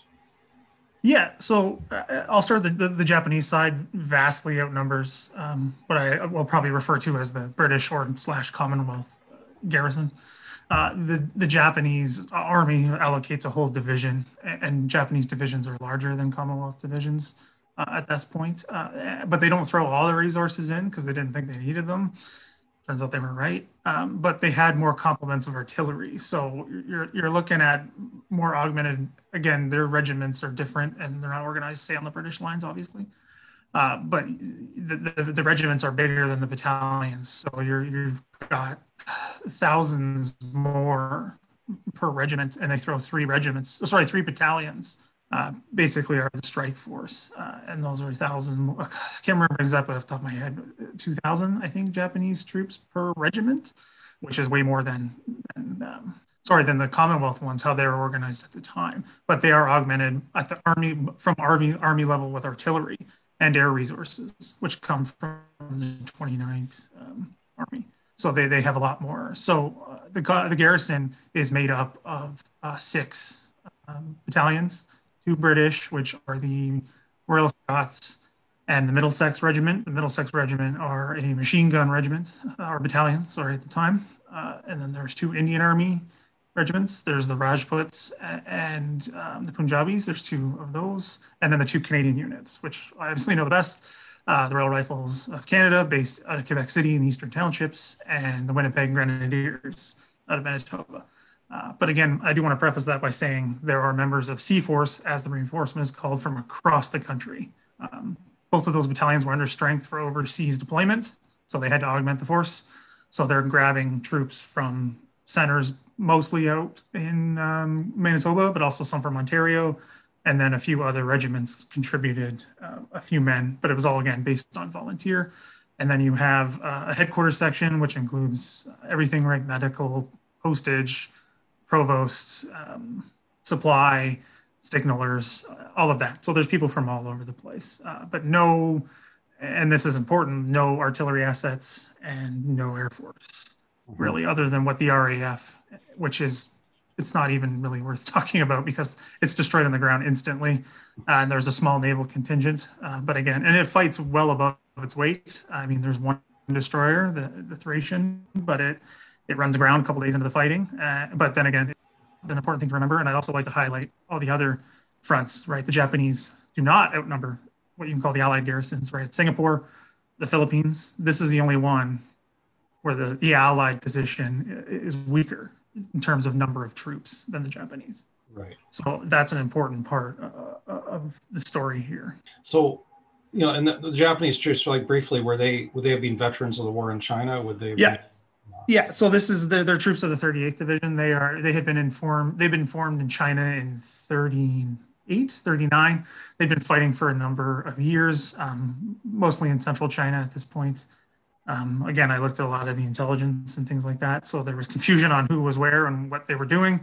Um, but they eventually did track them, obviously, to the border. Um, but yeah, they had been involved in the fighting in China for a number of years. Uh, and, and, yeah, there was skilled pilots, and particularly again, I'm going to keep talking about the artillery because it is that important, and it's not talked about as much. Uh, is very skilled, uh, and a whole number of batteries, you know, mortars, mountain artillery, traditional, sorry, conventional artillery, everything. So they're all very skilled at what they're doing. Yeah, yeah. I had a chance to look at the orders of battle. Actually, I, James, I found them actually in a in a rapid fire scenario. Um, yeah it was like a mini campaign that uh, Conrad Kent sent uh, sent to me. So yeah, the Japanese have a ton of artillery assets. They've got air assets, and the the the Imperial Dominion forces have some shore batteries because because it's a static defense mostly, right? Uh, yeah, it is. Yeah, in a number of ways. Yes. And then they have they have a, a small amount of mobile artillery. I think they have a couple of 18 pounders and maybe some yeah. light field guns and light anti-aircraft guns and yeah. Yeah, the, the the shore batteries, yeah, are they they, they play a small role, um, not too too too much. Yeah. Uh, defensive line on the mainland uh, in the area called the New Territories, uh, and, and, the defensive line is very poorly named. It's called the Gin Drinkers Line because it's on Gin Drinkers Bay. Yeah. And only the bay got its name because that's where pleasure cruises left from, and Brits of the time period uh, drank a lot of gin. So, um, because of the health effects of quinine, uh, right, with the tonic. So, yes. so it's it's it's how it got its name supposedly. Um, couldn't really confirm it, but uh, but that, that static line is supposed to hold on for a long time. Even if the Japanese allocate a week to take it, it takes less than a day. Yeah. To, to unhinge the position. It takes a couple days for the Japanese to understand what they've actually done and for the troops to, to fall back. Yeah. I think um, General Maltby is the overall commander. He he figures the Gin Drinkers line could hold for maybe a week, I think. He, he, yeah again estimates vary. I mean the, and this is part of my dissertation uh, was trying to understand this because not too too much had been done on the overall story of the gin drinkers line. Um, it had been an idea for uh, at that point decades in different forms but it's not until the 1930s that they finally start to build it uh, and it's not even completed by the time the war breaks out. Uh, they scale it down a hmm. lot yeah he thinks i saw estimates anywhere from a month six weeks to a week uh, to even 10 days. Uh, it was again all over the place depending on who you asked and who was in charge at the time. Uh, but yeah, Maltby figures he can hold it. He thinks he can hold it longer than, again, an, undef- an undetermined period uh, when the Canadians arrive. Uh, yeah. changes the plan on how to defend the colony. So after the the so there's two phases to the battle. I think there's the mainland fighting, and then once the the the Gin Drinkers line is compromised, then the the defenders fall back onto the island. Yeah, they do. So yeah, the the um, one of the the, the Shing Mun redoubt, which is like the linchpin of the defense, falls very quickly to a, basically. Uh, it's hard to describe because it, it was done purposely by basically a reconnaissance force. They were ordered just to recon or recce, sorry for the Canadians, Brits, uh, but they they take the position based on some really good planning by this, you know, the, the subalterns who do this job. Actually at one point they're ordered to fall back because they weren't ordered to take it. And they were outside the divisional oh sorry the regimental boundary. Uh, but then they realize hey we've unhinged their position. We, we have to hold this. So that's what causes the line to crack and, and for the fallback to happen and then yeah they fall back to what is you know, the Kowloon Peninsula mm-hmm. and, opposed to what's actually thought about often about the, re- the retreat is the retreat is very ordered actually through Kowloon um, they get most of the assets off mainland and into the islands, which is rare, right, for Allied uh, defeats of this, you know, this part in the early war, the Second World War. So that's kind of one of the another one of those myths that of, everyone just thinks it's retreat, so therefore it's just you know, there's order, chaos, things are left behind, and that's that's not the case. I mean, there's hardly any casualties caused uh, from the garrison at this point. Uh-huh. And then to get on the island itself, is it an amphibious assault? Like do the Japanese have to storm the beaches and? and yeah, well, yes, yeah, but not in the more conventional sense. Um, so th- there's a basically a week, uh, just under, uh, between the retreat on the 11th to the crossing on the 17th. So this is when the Japanese really bring their assets to bear. They they they pummel the island's defenses, right, endlessly. Yeah. Um, out uh, the bunkers that are on the island, uh, artillery positions, um, hitting basically targets of opportunity supply lines. Uh, and I did some work on this and I, and I wrote an article on um, what I termed and what others have termed the fifth columnists, who are, again, who they were is still unclear. Um, a lot of them may have been Japanese soldiers that just were integrated into Hong Kong society before. A lot of them were Chinese refugees, supposedly, who were just offered money to help the Japanese. They would literally like light lamps next to an artillery battery to signal. Mm and that kind of thing. And, and it's it just there's too many coincidences to that I found in my article um, that yeah. Doesn't uh, that makes that this was a you know an effort put together to to to undo uh, the garrison defenses and and you see that in this period, the softening up period, I guess you can call it, defenses. And, and then, yeah, so so the assault itself is rather ad hoc from the Japanese. They don't really have a plan on how to do it because they weren't thinking it was going to happen so fast. So they're basically at some point, some of them swam across. Um, they're jumping on whatever boats the Brits didn't, you know, the garrison didn't destroy before the retreat. Uh, they're literally using whatever they could uh, to cross, and they do it at nighttime. And they take, um, again, they use the element of surprise, and they're able just to basically outflank the main position that they attack uh, across on the uh, the Lyemun Passage, which is a very short chunk of water to cross uh, and they make the landing um, effective, effectively land and hold that position, and are able to push into the island very quickly. So they're what? When do they have? What day do they have the foothold on the island? Is that what date? You know, that'd be the 18th is where they really establish the foothold uh, yeah. because they attack it overnight, 17th, 18th. Right.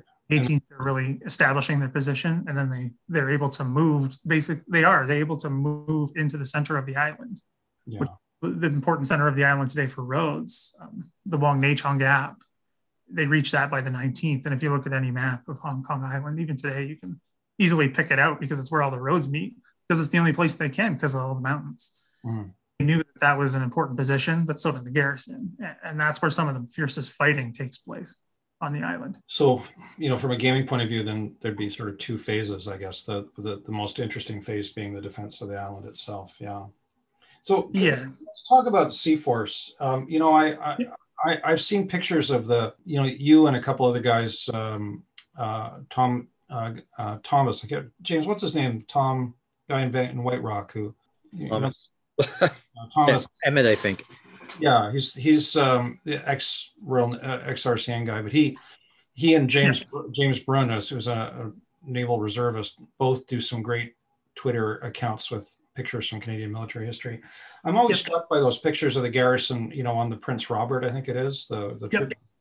you know, and they all look so crisp in their in their khaki shorts, you know, and they've all got their tin hats, and it's it's hard not to think, you know, geez, those guys like they, you know, you, you just want to feel sorry for them because you know what's going to happen to them, right? Right. And, and I I guess this goes back to what we were saying earlier about the myths about the battle, right? So I I've I didn't we didn't have time to address this on your live stream the other day, so maybe you could talk about what you think of the relative quality of those those two units, the uh, the Royal Rifles and the Grenadiers, uh, compared to the Canadian Army of the period. Yeah, so it's really, I think, an interesting part in of itself. It's a complicated part, and so there's a lot of myth around it because I don't mind saying this now because I think some people just didn't want to put in the work and were too lazy to do it because it wasn't easy. Um, so they didn't want to get actually into the nitty gritty because the selection of these two battalions is one of the most talked about parts of all of this. There is always the claim that they're placed on a list saying they should not be sent overseas on any duties whatsoever. Mm-hmm. What is always omitted is what that list actually meant. So there was a policy in place within the Canadian Army, actually put in place by who would become CForce's commander, um, uh, J.K. Lawson. He put in a policy that if they have been overseas in any in any duty, and this included Newfoundland, right, which is still technically overseas at that point, they had to undergo a period of training to come back up to standard to be sent again. So mm-hmm. they're placed on what became the C list, the bottom of do not send, both of them, because they had just both returned from garrison duty. The Royal Rifles were in, in Newfoundland, and the Winnipeg Grenadiers were in Jamaica. So that's why they're on this list. So that they're saying that they weren't trained is not true. I dug into the war diaries as I read every word of those training war diaries, A, because they're the only, you know, full out war diaries that exist because the originals of the units were burned, right, mm-hmm. while fighting. Uh, but they do reveal some interesting things that I had never heard of. There's lots of training going on in Newfoundland. I mean, a lot of it is not applicable to Hong Kong. Which is unfortunate because of the weather conditions, right? They're literally training with skis at certain points, um, as you have in Newfoundland, but they didn't know they were going to Hong Kong, right? But they are doing things like field craft. Um, they're doing a lot of rifle training. Uh, yes, they're lacking equipment, but so is the entire Canadian Army. So that's an important point also to keep in mind here. You can't if you don't have it, right? Nobody had it. So that's part of this. And the Grenadiers, which I think is one of the more interesting parts of this whole saga and people sometimes they, they give me that he's a little crazy when he says these is i think the grenadiers were probably the best trained unit to go to hong kong Really? Why I say that is because what the Grenadiers did, yes, they're on garrison duty in Jamaica. They have to keep up certain things in Kingston, running the port, making sure it's safe, all that stuff. When they're not doing that, they're training in the mountains. Mm. They're doing as much training as they can. They set up literally, they build their own camp for this purpose. And it's the same sort of weather that you face in Hong Kong. It's the same sort of terrain you face in Hong Kong. Yes, it's hard to train with you don't have all the proper weapons and you're not fighting an enemy. hmm Your battalion is undergoing any training like this. I looked, there's nothing like this. And even I, and, and again, this isn't even applicable because units that were in the UK were on the definite do not touch list or ones that were on their way within a short period of time were on the not, you know, do not touch list none of them had even done any training like. So it's it's an interesting reason, and I think why one of the reasons they were selected to go is because they had this training that no one else did. No one else had had this semi-tropical mountainous training. So I think it's it's an interesting part that again gets left out, and what that means. And they're doing this for months. They're training for months. Mm. It's just something that's left off. From the story, um, purposely so by a lot of people. So that would have been the, what what sort of training would that have been like uh, company platoon level attack? Yeah, so it was they got to company level training. Yeah, weren't able to do uh, battalion level training just because of the demands of garrison training and sorry garrison duties and security duties, all that stuff. Mm-hmm. What what another one was interesting too is the Royal Rifles while they're in Newfoundland had done can't remember off the top of my head, at least three or four major, I think it was almost the entire battalion, except for one company was doing garrison duty. They were doing anti-invasion drills. okay. They'd be like, you have to get here, you know, pick a spot on the map, go, you are going to defend it now. Yeah. So doing these kinds of things that they would face in Hong Kong. I mean, ultimately they didn't even take that role in Hong Kong, but they were training for certain uh, things that came up and did come up. So to say that they're untrained, I think misses the point because at this point in the Second World War, show me a battalion of the Canadian Army that isn't untrained by that definition. They're well, no different than any other battalion, including the ones in Britain.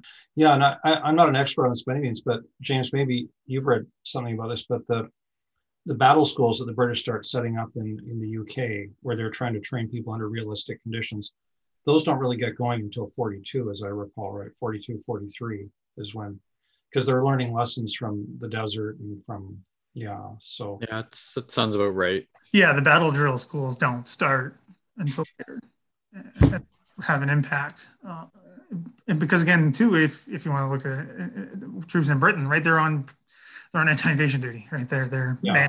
machine guns uh, yeah. you know, kent or sussex right they're they're yeah. not doing they're not doing any heavier training so it's it's it's it's it's all relative, I think, in this, and to keep saying untrained misses the mark, and that's the things that bothers me the most is when I see untrained.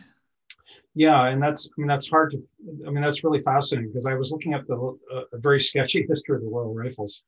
Um, so they're uh, like you and you commented on this earlier, Brad, about how both these regiments have to be brought up to strength, very much in the way that today the Canadian Army brings up uh, units by by amalgamating them with reservists from all over the shop, right? Yep. Um, so that to bring the Royal Rifles up to strength, they have to draft in 400 guys from the 7th, 11th Hussars, right? Yep. Which is another another Quebec unit. And so it, it kind of left me wondering, well, how much time did those guys have to get familiarized themselves? You know, people get familiar with new officers and NCOs and yep. and yeah, I mean, some of them had been together since the beginning of their service, right? But the ones that you were talking about, like, and there's ones from uh, the Medlin Regiment as well, are, are added on to the the order of battle. Mm-hmm. Yeah, have hardly any time. Some of them they meet en route to Vancouver to head over. So yes, obviously, there's that element too, right? Of of a lack of cohesion or even knowing who's who at this point. And I'm not I'm not displaying, you know, I'm not downplaying that that that is a problem. Yeah. But it, it what is another thing that's often forgotten is and this is where the conspiracy things start to come out, right? Is they had no idea the war was coming. Right. They at least had months. They at least thought they were going to get till mid 1942 to to get ready for what the war may even look like. They don't even know what it's going to be. So they thought they'd at least have six months. Yeah. Ones who were not trained, trained, and that is a small portion of the force. It's a very small portion of the force, but it's for some reason has been come to define the whole. Yeah. Yeah. Everybody, everybody forgets that yeah, like early early December 41, the Japanese just moved like stupidly fast. Oh yeah, Like they made the German Blitzkrieg look like a slow walk. oh yeah, big time. The thousands of kilometers they covered and the multiple targets they attacked. They they're hitting, you know, hitting the American fleet in, in Pearl Harbor. They were hitting the Philippines. They're hitting Wake Island. They're hitting Hong Kong. They're still carrying on major operations in China. Mhm. Like that's just a huge outlay of resources and effort. Oh yeah, it's massive. I mean, the, the staff work alone to get to that point. Yeah, I mean, it makes you it makes the Germans look like amateurs. Oh, it does. 100%. I completely agree, James. Uh, like, that's a really good point. And, and another thing I like to bring up too, I meant to say this earlier, I just forgot, kind of given the quick rundown of the battle, is the invasion of the attack of Hong Kong only takes place a few hours after Pearl Harbor, right? Yes, Right. it's a different date because you're playing with the international date line here, but it, it- it's lightning quick and it's all over. Like, they, and I've looked at the reports, I've looked at all the declassified intelligence.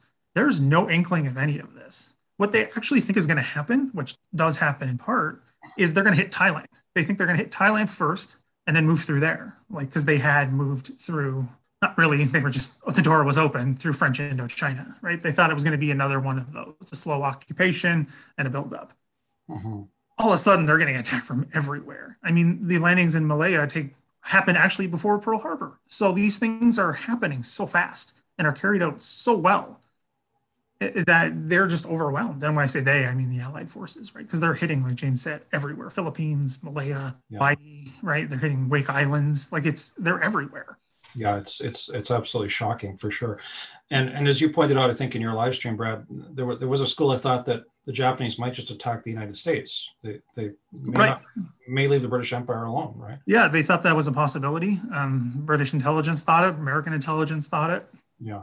And they're all talking to each other at this point, right? America's not in the war. As Yeah. everyone knows, they're not in active combat in a lot of ways. Yeah.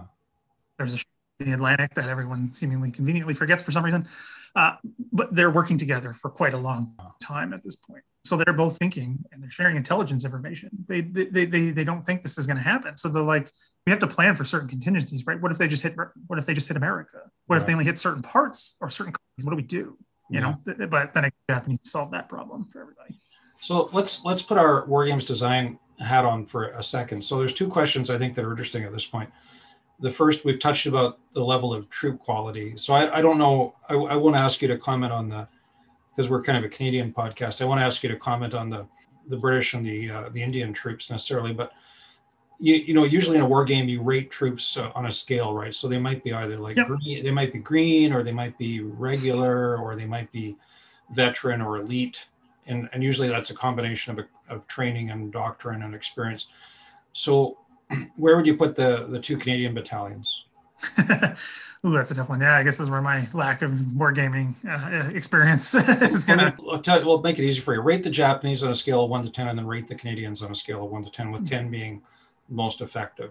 Yeah, uh, the Japanese, I'd put them at a nine out of ten. Um, Right. I would have put, uh, I would have said the like when I was at the ending stages of my dissertation, I would have said lower. But I've talked to a vet since then. I've done more reading since then, and uh, the vet I talked to, George MacDonell, like he just he couldn't. Of course, he was put through literally hell on earth, uh, but he had respect for the individual Japanese soldier and infantrymen when he was able to accomplish with what they were what they had and what they were doing. He, I talked to him, and he just couldn't give them enough praise, you know, in the abstract. So that's why I rate them so high because of experience, doctrine, battlefield dash. I mean, they're at certain points they're doing things that are seemingly superhuman, which plays into that whole myth of the Japanese superhuman. But in Hong Kong, these are just some experienced units who know what they're doing. And they do some stupid things, but they do some very, very like they'll just charge machine guns at certain points, which doesn't work, as we know. Uh, there's quite a bit of that actually because they get funneled. Um, that's the only part of the defense that really works well is funneling the Japanese into areas and into the heavy machine guns Mhm. Um, because that's just the way the island's laid out. Uh, but Yeah. the thing is, like the tactical developments, changing plans, adapting, overcoming conditions that are so difficult, right? I mean, the conditions in Hong Kong are difficult for the defenders; they're difficult for the attackers as well, right? So Yeah, this yeah. hilly terrain, water gets cut off, supply issues, all of that. They're they're adapting now with the Canadian units. I wouldn't put them down to the, you know the low end like a lot. I assume a lot of people would. And they're not the best. They're not not all the men of these. Some of the men had seen combat in the First World War, but those are the older men. And some of them were NCOs. Like Some of them were like John Osborn. This yeah. Don Osborn was an NCO. Yeah, he fought on the Western Front for a very brief time period. Um, Right. He's gassed. Actually got. Finally got his service file at the end of my dissertation. Oh, okay. It's it's tiny. I expected it to be huge, and there's hardly anything there. Yeah. Uh, actually, just an aside, everyone keep. I've said this multiple times. I've had to tell government organizations. Everyone thinks he fought at Jutland, and I go, "There's no evidence of this." Huh. He he served in the Royal Naval Division on the Western Front, so Okay. people like to make a story out of that right. and they're just a regular line division by that point. Um, but anyway, so sorry, yeah, there's a lot of NCOs who have combat experience. The commanders are all First World War veterans, but the, you know the core of them, the sorry, the mass of them don't have this combat experience. So I would you'd have to put them down lower to more the average range, five or six, um, Yeah. because I do think they do better once the fighting starts. Mhm. But if you're going to do like a pre-rank, right, you, you, can't give them that more because they just lack that combat experience, which Yeah. they can gain very Yeah. quickly and are learning. Um, but it just takes some time to get there, and it takes a lot of casualties to get there. Yeah. So James, maybe it sounds like not green, but maybe regular would be a fair Yeah. rating. Yeah. or some some rules you can you can tweak it to sort of inexperienced but well trained you yeah. know that kind of thing Yeah, again, I Depends- don't know. depends on how gritty your gritty your rules are Yeah, like I don't know if if you know having that you know cadre of trained NCOs and good NCOs makes a difference in the wargaming, depending on how you're doing it. But Depends that on is Yeah. that sticks out to me in the readings and everything that I've done with this over the last six years is this NCO core is very good. Yeah, and if you were modeling that tactically, Brad, then you know you you would have there's lots of tactical rules where you'd have individual leader figures, and you would you could rate them quite highly in terms of their ability to rally and direct Yep. fire and that sort of thing. I have a, a photo on my wall. You can't see it from here, but of my dad in a an Aldershot in late 40, and uh, he's on some course. He's just a directing staff on some course, and there's three or four guys in uh, about 40 of them you can all tell they're older and they've got some of the world war one ribbons on their battle dress and i'm sure that was common most of the canadian army in those years right if you had a, a company you'd probably have two or three great war vets in it Yep. they probably knew their stuff for sure yeah Yeah, it, it's quite common. I mean, that's a big talking point in terms of the historiography of looking at the training of the Canadian Army, right? Because all roads lead to Italy and Normandy. yeah Uh, but it, it's it's definitely an element that I think is misunderstood. a lot of historians have presented that as a bad thing. Yeah. That these First World War vets are somehow out of date, outclassed in some way. Like they're still thinking this is 1916 when that's clearly never been the case. Like these are the guys who who fought through the Hundred Days. yeah So that yeah they they invented forgotten. fire and maneuver Exactly. So Right. like, it's just it's another one of the. I get these are the things that irk me, and that's one of them. Right. It's Yeah. like that mm. doesn't make any sense. well it, it just kind of you know it's playing into the whole you know colonel blimp you know old incompetent dodderer who's out of touch with the modern reality not that the young guys know anything at all yeah, Yeah. it's annoying it's it's it's it's really interesting because again Osborn oh, I think has probably had the most work done on him. I mean because he for obvious reasons right winning the Victoria Cross and everything but his writings and everything because he, he wrote to his family quite a lot. And you can see in his because I've read those letters these things coming through and he's talking about this stuff about what I have to do to get his men ready for war and the issues and everything. And it, I'm not reading like this is some yeah bumbling you know lieutenant on the first day of the Somme here. Like that never comes across. So it's Yeah. it's just an interesting. yeah It's a thing that's got in the stuck in there, and I do blame the valor and the horror for that. And uh, it's one of the things I fight against. your crusade. Speaking of that, Colonel Blunt, that's a good segue to talk about Lawson. He's he's an interesting guy because he's the oldest. I think he's Brad. Is he the highest ranking Canadian officer killed in World War II? Yes, Killed combat. Yeah. So he's a yeah, killed in combat. Yes, yes. Yeah. yes. And he the, he's an interesting guy. There's different different opinions about him. Some there's a lot of stuff that probably isn't right about him published, right? About Oh, yeah, his lack of experience and he was just a Hudson's Bay Company clerk and Not Yeah. true. In fact, he's a he's a, he's a real professional soldier, isn't he? He's a professional soldier. Uh, the Hudson's Bay thing is before the First World War, Right. because he, he enlists in the CEF, serves with the CEF, works his way up uh, into staff work, does a, by all accounts an excellent job. And as I'm sure you are aware, and our, that some of your viewers are aware of how good the Canadians get at the staff work as the First World War moves on, Yeah. right? Like things like Canal du Nord and the planning for those obviously shows that that's the case. Uh, anyway, so he works his way up. He becomes a professional soldier in the interwar years. Mhm. There's authors that out there that just seemingly make up claims that he's a school teacher, works for the Hudson's Bay Company. Yeah. None of it is true. He's a full-time professional soldier. He's part of the Royal Regiment of Canada. Like he Yeah. he's there for years. And he, goes, he he goes was, to the Imperial Staff College at Quetta. yeah, and I was gonna say, and then he's selected to go to Quetta. He meets lots of British Indian Army officers. Right.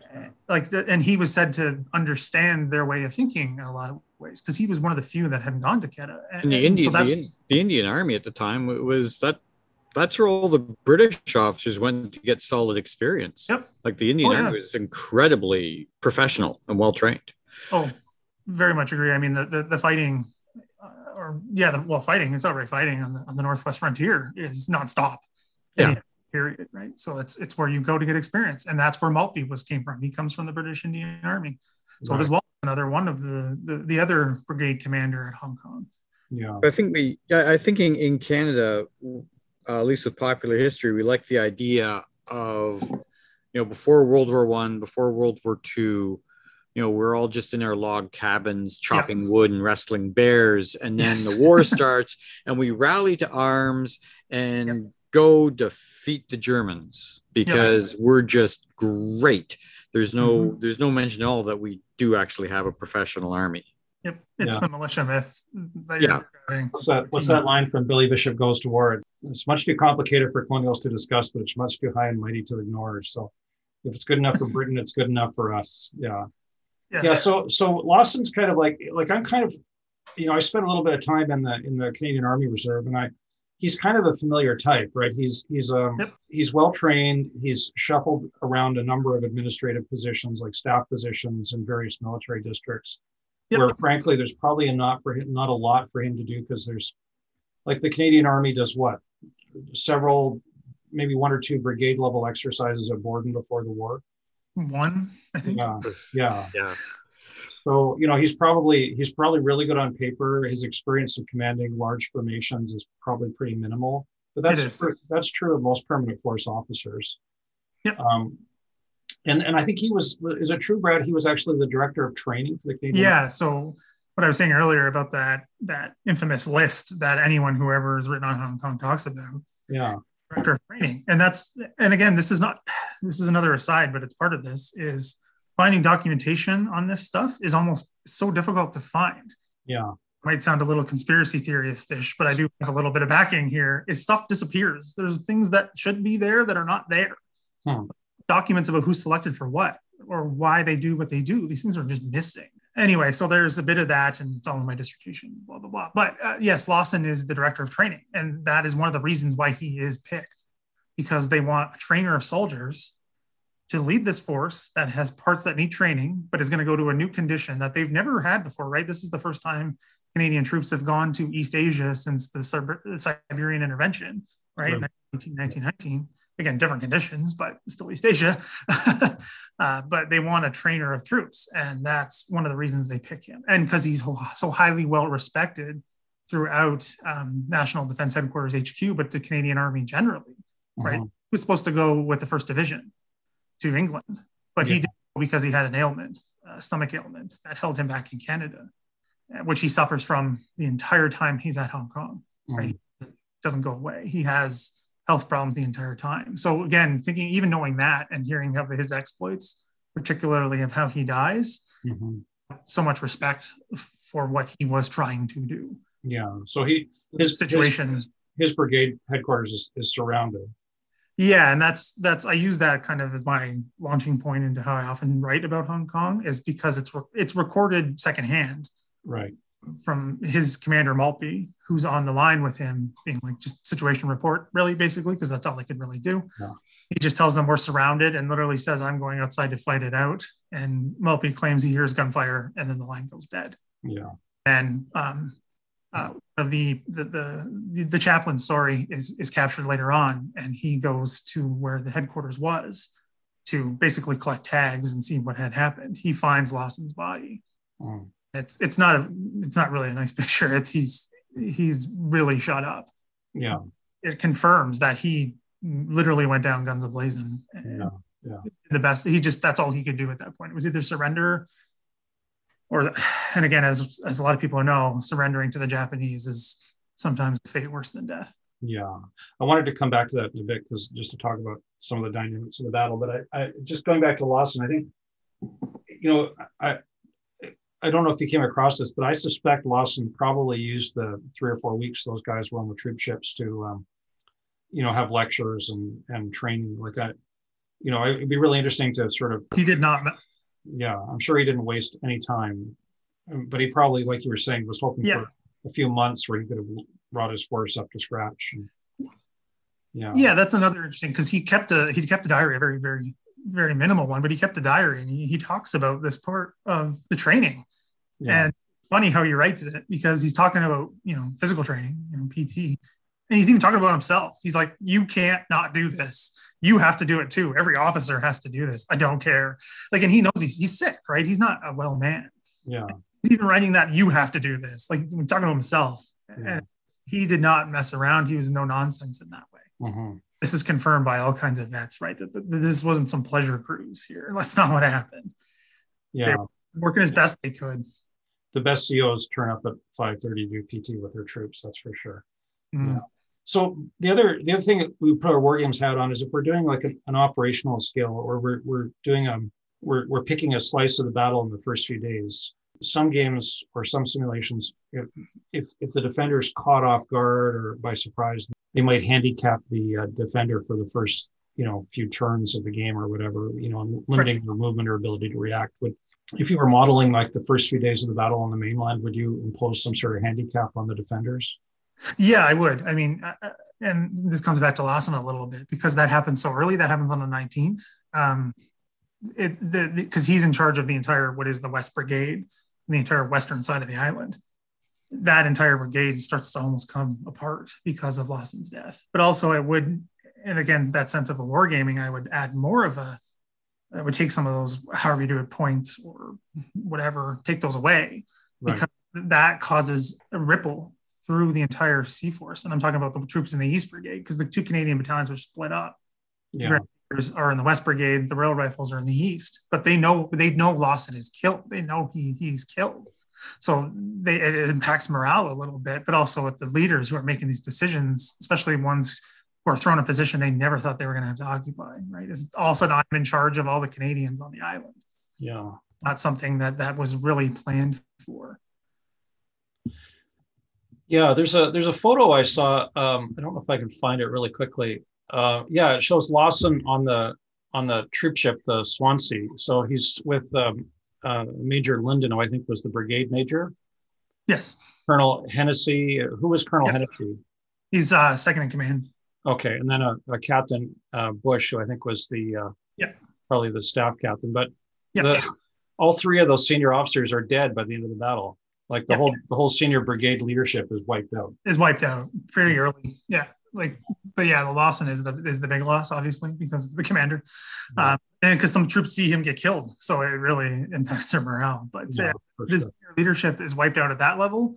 But also, as I discovered and doing more research, it's not it's at the smaller levels too, or the lower levels, right? You have sergeants getting killed, and a high number, like a huge chunk of them, are killed within the 19th, 20th. Fighting is really starting, and then that you can see the discipline in certain units starting to fall apart, or having issues of literally it's just confusion at certain points, right? Because there's pockets, people are cut off, people are not even sure whose command they're under Right. Of the island depends on what the objective is and who's in control. It's it's it's a really difficult battle to understand in that sort of traditional sense. Yeah. How it's even organized and who's under who, right? There's attempts to break through from the east to the west, it, which fail. Like it, it just there's so much going on here. It's very difficult to Yeah. get right. And I and I'm sorry, this is an aside, but I just don't think any author has done it right yet. Mhm. I tried.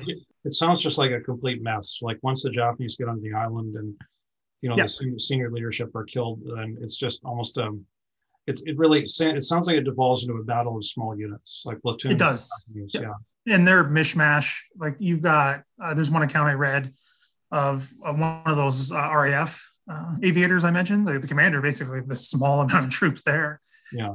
Getting thrown in as line infantry with the Canadians, and no one has any idea what's happening. They, they get cut off at one point, but they, they don't know they're cut off, and then they've got to fall back. But then again, then there's claims of drunkenness and, and you know, all this stuff. It's it's so difficult to straight because of just so many factors. It's difficult to try to do. Yeah. in, in the first part of this podcast, um, which we recorded a few days ago, James and I talked about a um, a game we're interested in called O Group, which models kind of battalion level actions where the the player plays the role of a battalion or battle group commander. But I think I, that sounds like too big a level to simulate here. I think Oh, yeah. you, you'd probably want to play a game like um, Chain of Command, where you're you you have like maybe a couple of mixed platoons thrown together. Or, yeah, I think that's that would be I think you I think you have to.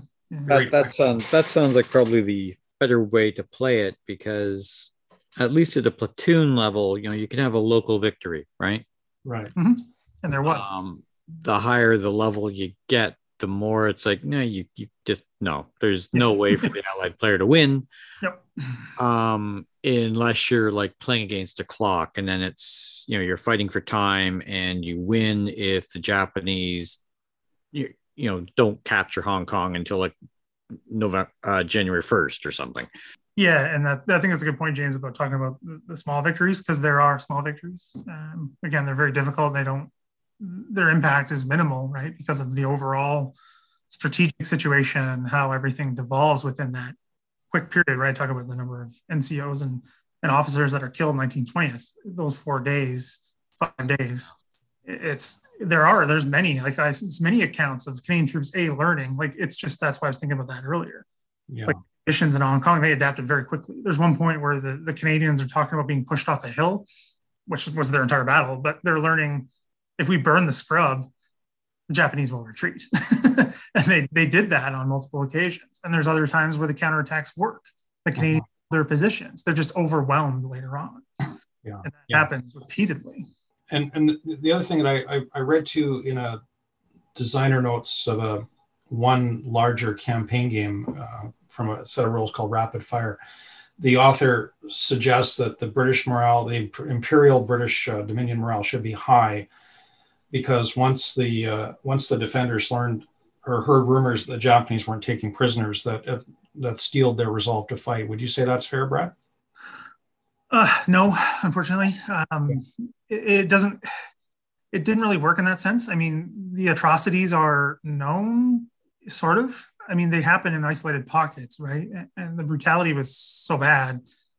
If there was killing, they killed everyone. Yeah. Everyone. I mean, I'm not even talking. I'm talking civilians, medical personnel. They were absolutely brutal. I mean, the the most you know, the most well-known one is probably St. Stephen's College because it's mentioned in the Valor and the Horror. Mhm. They're killed, but they're cut off by that point, right? So the troops don't know what had happened other than the ones who were there. So it's it doesn't really come up. They don't, but the ones I have talked to or the ones I've read, they don't want to surrender because they don't want to surrender.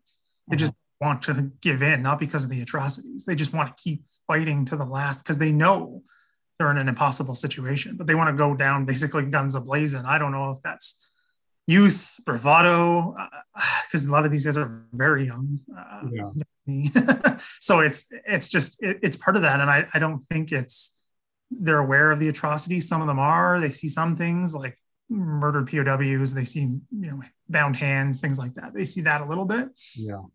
i mean would, but wouldn't they have heard about things like the um, japanese behavior in china by now though Yes. the, the Um, King, et cetera. Oh yeah, that was very well known. Um, how do I say this? Uh, it's it's passed off in a sense, uh, and this has a lot to do with the British Army thinking uh, towards China itself. They think it's just because they're they did that to the Chinese, and they'll only do that to the Chinese. They think the Chinese are even weaker than the Japanese, right? They there's so many racist attitudes here. right. I was Yeah, thinking. they, they wouldn't they wouldn't dare do that nasty thing to us nice Europeans. Yeah, well, and their and the experience that they knew of of Japanese taking European POWs prior to this was actually good. Oh. German POWs in the First World War, right, at, Qingdao uh, on the mainland. There's the fighting with Russia, 1904, 1905. Those POWs are very well treated. Oh, huh. Expectation that they might actually treat them well, right? The German POWs taken in China are treated extremely well in the First World War. Mhm. Second World War, as we know, Yeah, not so. Not so absolute brutality. Uh, Absolutely, yeah. yeah, absolute brutality. Yeah. Brad, you mentioned uh, you mentioned uh, the role of the um, the one chaplain who found Lawson's body. That that's uh, because I go by the the handle of Mad Padre. That's a fascination of mine. So there's, I think there's two Canadian. I don't know if you ever researched any of their diaries, but there's two Canadian chaplains with C Force, a Roman Catholic and a, a Protestant.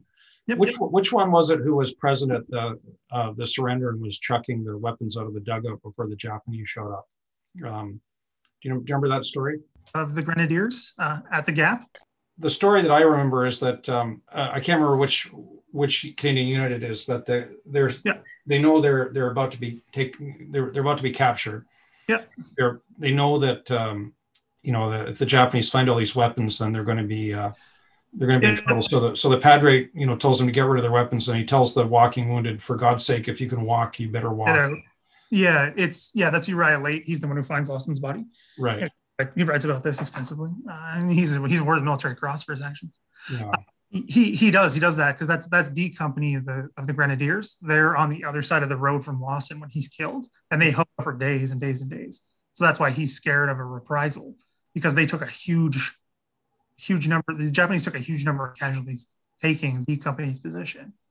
Huge because their that position is stocked with ammunition and heavy machine guns and burn guns, Bren guns. Sorry, and they do a number on the Japanese Mhm. he he tries to get them to the, anyone who can stand can stand because the Japanese once they get into the buildings they kill any non-walking wounded outright just murder them Right.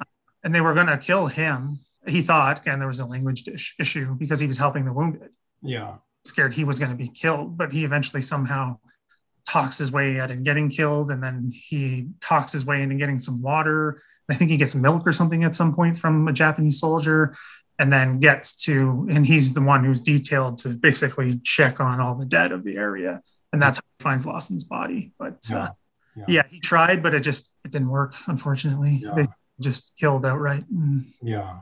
Yeah, Laite. That's right. He's pretty fearless. Like he wanders around for a couple of days after the battle, and Yep. I, I think it's he's he wrote that it was just he, he a couple of Japanese soldiers who happened to be Christians, um, Yep. who kind of protected him. But yeah, Yeah, that like you think he attributes it to that. I mean, again, there's language difficulties, right? So he, he just tries to use gesturing and yeah, this as he tells it, right, in his diaries and his recollections, because he's interviewed well after the war. yeah, I had that file.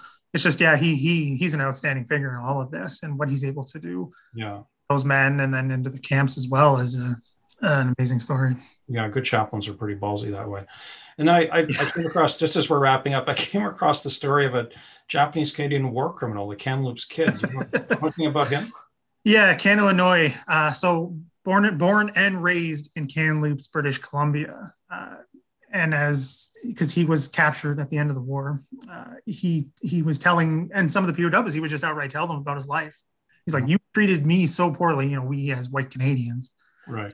poorly. It's now your turn to be treated like this." He would beat and like he would just be so ruthless, and he would just beat so many people. Like they don't even know how many people he may have killed He just beat so many people so mercilessly. Like the Japanese, sorry, the British prisoners in the same camps didn't call him the Kamloops kid because they don't know Kamloops is, right? They called him Slap Happy because he was so violent and so brutal. So they try. So when I say sorry, the Canadian government after the war tries to try him for war crimes. You can't try one of your own citizens for war crimes. Doesn't work under the law at that time. So that case falls apart. They get him for treason, and then they hang him in 1948 in Hong Kong. So he's hanged. The, he's hanged by the British. No, he's hanged by the Canadians. Oh, by the Canadians. Oh, okay. Yeah, there's Canadian representation on, on those war crime tribunals in Hong Kong, Yeah. and they he's one of them. So we didn't hang Kurt Meyer, but we hanged this guy. Exactly. Huh. I don't want to get started on Kurt Meyer. There's irony. makes, makes you wonder if skin color had something to do with that. It has everything to do with it. Uh, little, yeah, yeah. It's Yeah. got everything to do with it. Well, yeah. And the fact that he came from Canada and then you know turned on us.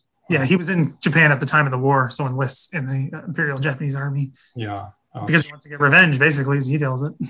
Well, it's an interesting story. Yeah. So, Brad, this has been absolutely fascinating. Thank you so much for. Um, Yeah, no problem. w- we're we're going to put you on the spot in a second, but uh, Go ahead. and ask you to contribute to our, our library. But first, um, I just want to congratulate you. Your YouTube channel has reached a thousand viewers, Yeah, thousand subscribers. Yeah, thousand subscribers. Yeah, that's great. And Wow. uh, you're uh, you're a pretty tireless presence on uh, on Twitter. Uh, you're on this day Canadian Military History account. Uh, I'm going to put links to all this stuff up uh, in the podcast notes. So, can you just talk a little bit about your social media presence, and is that something that just kind of like obviously you're passionate about it? Where where did that come from, and where do you see it going? Uh, yeah, good question. Uh, the the the Twitter account is how I started all of this. Um, I was trying to get back. I got back into Twitter. I used to be into it like a long time ago when I was on that journey of trying to figure out what I want to do with my life, kind of thing. Right, I was in it working. So as I got into the PhD a couple of years in, I think it was my fourth year. Uh, I think because it's been two ish years over now running it. I was like, oh, I can use it for networking opportunity because I just was poking through it one day when I was bored and I just noticed a lot of historians um, and things like that. So I'm like, okay, cool. So I started getting into a little bit and I started noticing there's on this day history accounts. There's a lot of military ones. There's some stuff dedicated to particular, you know, conflicts, that kind of thing. I'm like, oh, there's going to be a Canadian one, right? There's got to be. And there wasn't one. I looked forever. I looked for days and days and days. Um, couldn't find anything. And one night I'm like, you know what? I'm just going to do it. I'm going to start it the next day. It'll be good for networking, whatever. Building a name, try to get a job afterwards when I'm done. And then it just kind of built from there and it started getting attention. Then I started getting followed by some pretty big names. Like I'm followed by pretty much every branch of the Canadian military, War Museum, Cool. big name historians, uh, some celebrities, a whole bunch of people. So I just kind of Me and James. Well, yeah, yeah. we're the biggest. Bringing And then, yeah, I've met dozens all- of fans. I've met all kinds of people that I would never meet, right? And different working in different areas like you guys. I know more historians now. I know lots of enthusiasts, people who just want to learn more. Uh, so that's just, I'm going to keep doing the Twitter thing. I'm not going to stop. I don't have any plans to stop doing that. The YouTube was same sort of idea. There is channels out there, but they're long dormant. They haven't posted new videos in years. Yeah. I was like, it was another day. I was literally trying to do a post for the Twitter account. I'm like, well, this would be cool to have a video of this. I think it was the Normandy uh, landing of the North Shore, that, that mm-hmm. famous video that everyone's seen, whether they know they've seen it or not. You've seen it, Right, right. Right. Uh, it's the only Yeah. footage you guys getting off a landing craft that survived. pretty much. Yeah, uh, yeah. And I was like, oh, that'd be cool. Just a short little clip. And I couldn't find just a short little clip, so I just made it myself. And then I was like, oh, I might as well share this because people are going to ask because they'd mm-hmm. had asked about my Twitter stuff for a long time, right? So, and I just kind of went with it, and it's been something that people have responded really, really well to, and, and seem to really enjoy. And I can do different things with it. It's a lot more flexible. I can pretty much do whatever I feel like doing. If I want to do live streams, I want to throw a video together. I want to talk about something that's chen- you know tangentially connected to Canadian military history. I always find some sort of connection and I make it work.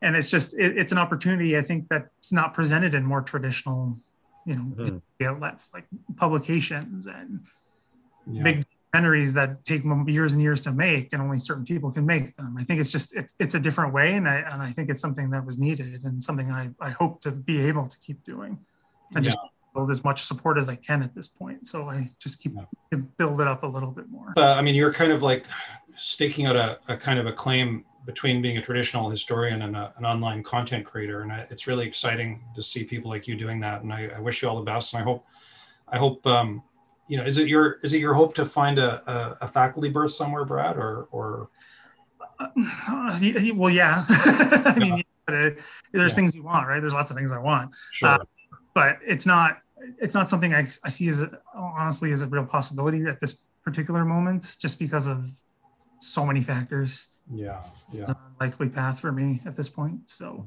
it is something i would i would not you know say be like no go away uh would be uh you know it's not something that i'm staking everything on that that's going to happen one day Well, I'm I'm sure whatever you, you do will be successful, and we'll follow you with. Uh, and who knows? Uh, you've been on the podcast twice now, so maybe we, we'll bring you back as our Canadian military consultant again. So there's one, one final job we have for you, Brad. So Yeah. you, you're the uh, this is our eighth podcast. We now have a, a little virtual library that our previous guests have added to. So each of our guests adds a couple of, um, you know, digital titles. Uh, they can be a book on military history and wargaming. There, there should be a Canadian connection somewhere, but not necessarily. Anyway, just a couple of Yep. books that are near and dear to your heart. What have you got for us? So the first one's going to be content. Uh, sorry, uh, Hong, Hong Kong related. You don't. It didn't have to be, but I'm going to do it anyway. Uh, it's it's it's a really good book. And, and sorry, it's going to take a second to describe because it's not a traditional academic book, and it's also not traditional popular history narrative.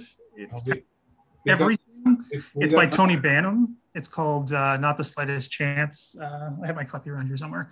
Uh, but the defense of Hong Kong. Um, he, he does is he does a day by day as best as he could of all the events he could find. He tracks all of those who are killed, when and where and how, and then very extensive bibliography, uh, which has now become slightly outdated because the book was published in 2003 and a lot of new work has been done you know, not just me since then uh, that have really added to the field. But that is the the one Hong Kong book I point people to because it's the, probably the best done. That's a book. Yeah. Uh, another one that comes off the top of my head, I don't know what your other guests have mentioned, uh, but it's uh, Canadian, completely Canadian connected. It's by Mark Milner uh, about uh, the Canadians landing in Normandy, stopping the Panzers. Uh, it's a great book that looks at the Canadian, 3rd Canadian Division's role in what it was tasked with doing, which was literally stopping the expected German armor counterattack on the beaches. Uh, and that is what they do. And that is what they do extremely well, right? They Yeah, yeah. stops and putting that very lightly with the 12th SS. And, and Mark Milner covers that in such great detail, academically speaking, but also in such a writes in such an engaging way that it's that I recommend to everyone who's interested in Normandy's period. He's a he's such an engaging writer. I have that book going on my Kindle right now, and I love the way he starts with that the action where um, I can't remember the army unit, um, but they take out the six Panthers in about uh, Yeah, with seconds. First Hussars. Yeah, the first, First Hussars. yeah, yeah. So Yeah, yeah, that's an amazing action that no one knows about. Yeah. Like as he said, and he's told this to me because I've been on battlefield tours with him. I've talked to him I don't know how many times now. Like if any of these actions in the book that he covers were Americans, they'd have movies about him. And yeah, yeah, just just some, just some guys from uh, Middlesex County knocking out the the crack the cream of the German army. Yeah, Yep. yeah. There's nothing to And- see here. in seemingly minutes. Yeah. Yeah. Mark Milner's uh, an interesting guy. I did I didn't know that he had written a book about the Battle of the Atlantic. He, I was listening to him as a guest the other day, talking to um, uh, the two guys who run the um, oh, we have ways. yeah, Yeah. Pod, and he's it was just absolutely fascinating. Oh yeah, he's a. People think he is a naval historian only. That gets him a little upset. Yeah. Because he's done way more than just. Yeah, he's done two major books, Battle of the Atlantic, and then the you know the. Well, that's fascinating, and, and the the Tony Banham book sounds It's, it's great. yeah Yeah, sorry. It's a, both of those are my like standards for things. Yeah. Well, thanks, mate. Well, I will put those in the pod notes as well. And James, I'm thinking I've got to look at that Tony Banham book because I'm kind of thinking now, um, you know, I've got those uh, Italian War Canadians in 15 mil, which at a pinch might do for like their guys in khaki drill with, you know, Lee Enfields and Bren guns. So they they might do in a pinch for the Hong Kong garrison. And then I just need some 15 Possibly. Yeah, need some 15 mil Japanese, and then Hmm. this sounds like if I this is a because it's a day by day thing that would have all the scenarios I would need. So Oh yeah, that- I was gonna say uh, that's why I was gonna suggest it. Is it lines up so well for wargaming? perfect. All right, Brad. Thanks so much. I know you're uh, you've you've been really uh, cranking out stuff online, and you must be tired. So uh, thanks very much for your time. I'll uh, we'll let you go and say goodnight. Yeah, no And- problem. Thanks for having me on. Uh, come back anytime you guys want. Uh, happy to be on the pod. I really enjoy it. All right, mate. Cheers. Great. You care. All right. Have a good night. Good Night. day. Hey, James. Hey. Yeah, I don't know. Do you want to do any like? Do you have any blinding insights about that? Or I think I think a lot of people don't even really know about Hong Kong. yeah, You know, um, you know, our current government doesn't really push, you know, Canadian military history. You know, so the 80th anniversary is being overlooked on the federal level, and you know, it's, it does it. Unlike Dieppe, it, we don't have the the solve that you know. Oh, it we we learned lessons and and saved lives later in the great victory at D-Day, right? yeah. It was just this horrible mess, and we got totally surprised by the Japanese, you know, blitzkrieg that just ran roughshod all over the Pacific. And oops, a couple of thousand guys died and didn't come back. And well, we just won't think about that now. Yeah. You know, so it's just sort of forgotten and swept swept under the rug or swept under the rug and then forgotten. And you know, I I just can't help but think, you know, you're some you're some lance corporal from, you know, some gritty part of Winnipeg.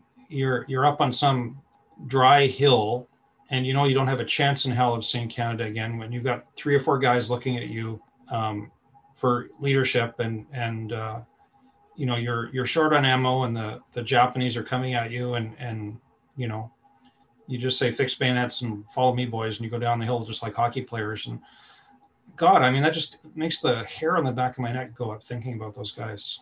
Um, Well, yeah. how could they have been forgotten like that Well, yeah, and and you know, unfortunately, there's you know no survivors to to tell the stories, right? To put in the, you know, to put in the recommendations for posthumous medals. yeah Um, well, we don't give medals posthumously except for the VC, you know, and it's not like you know probably the individual Japanese soldiers would go, wow, you know, that was really you know like brave and honorable, but you know we totally killed them.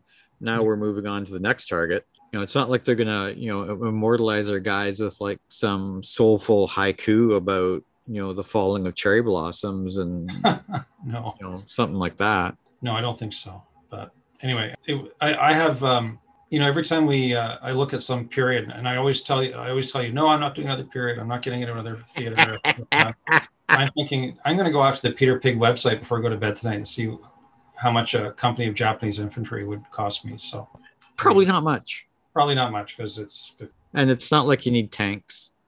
no i don't think i think the japanese had a couple of tanks but i'm not sure they ever got on Um, and their their artillery, you know, your artillery's all off. Or you might want some regimental guns.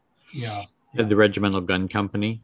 Mhm. Actually, I think they had a battalion gun company. I was just I was looking at their table at their organizations, and it's like, yeah, their their divisions were huge. yeah You know, like three times the size of, a, of an imperial division. So a lot with a lot of organic artillery. Anyway, Anyway, well, I think we're going to bring this to a close. So, just a couple of um, adverts before we go. Uh, we'll be back in uh, January with a full podcast with somebody yet to be determined. But we are going to try to do the Canadian Wargamer podcast Christmas party.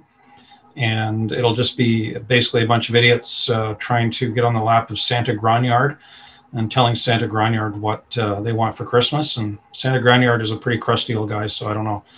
I, I don't I don't know, but uh, it'll be some of the Hot Lead Gang and some of the Canadian uh, glitterati of the wargaming scene. So stay Uh. tuned. Stay tuned for that. Maybe James and I will be there. We'll be in the corner with the moose milk, and the groupies. and I, I have yet to see any groupies, man. Anyway, They're very coy. yeah, they're, they're very coy, and uh, as in fish, as in carp. Or they're from, they're from Carp, Ontario. All right. And we are going to close, as we discussed, with the, um, the regimental march of that uh, tragic and brave regiment, the Royal Rifles. And uh, before I go, we didn't ask uh, Brad to talk about Gander the dog. James, do you know about Gander the dog? No, I don't know about Gander the dog. Gander the dog is a giant Newfoundland dog, and he's he's a famous doggo, and he is adopted by the these guys from the Royal Royal Rifles when they're in garrison duty in Newfoundland. They um, they I think they make him a sergeant, an honorary sergeant. He goes to Hong Kong, and uh, he is with the troops in the fighting, and he dies apparently picking up a hand grenade in his- mouth to get it away from some wounded wounded uh, Canadians. And he has a he has a medal. He has a he has a posthumous medal. He gets a Dickens medal. The Dickens Medal, that's right. So he's one of the great Canadian dogs in military history. 110% good doggo. A very good doggo, yeah. So Yeah.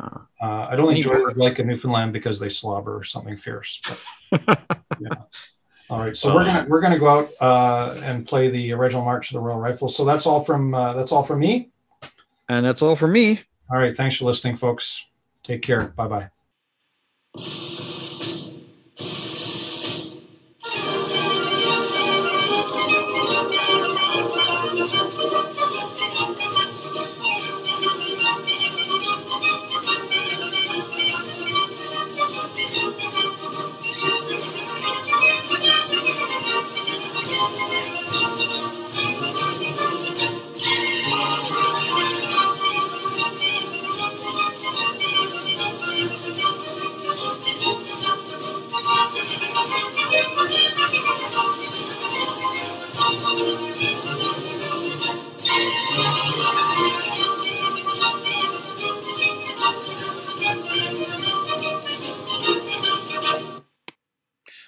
Canadian Wargamer podcast is edited on a MacBook using Audacity software and is copyright 2021 by James Manto and Mike Peterson. Thanks for listening. Take care.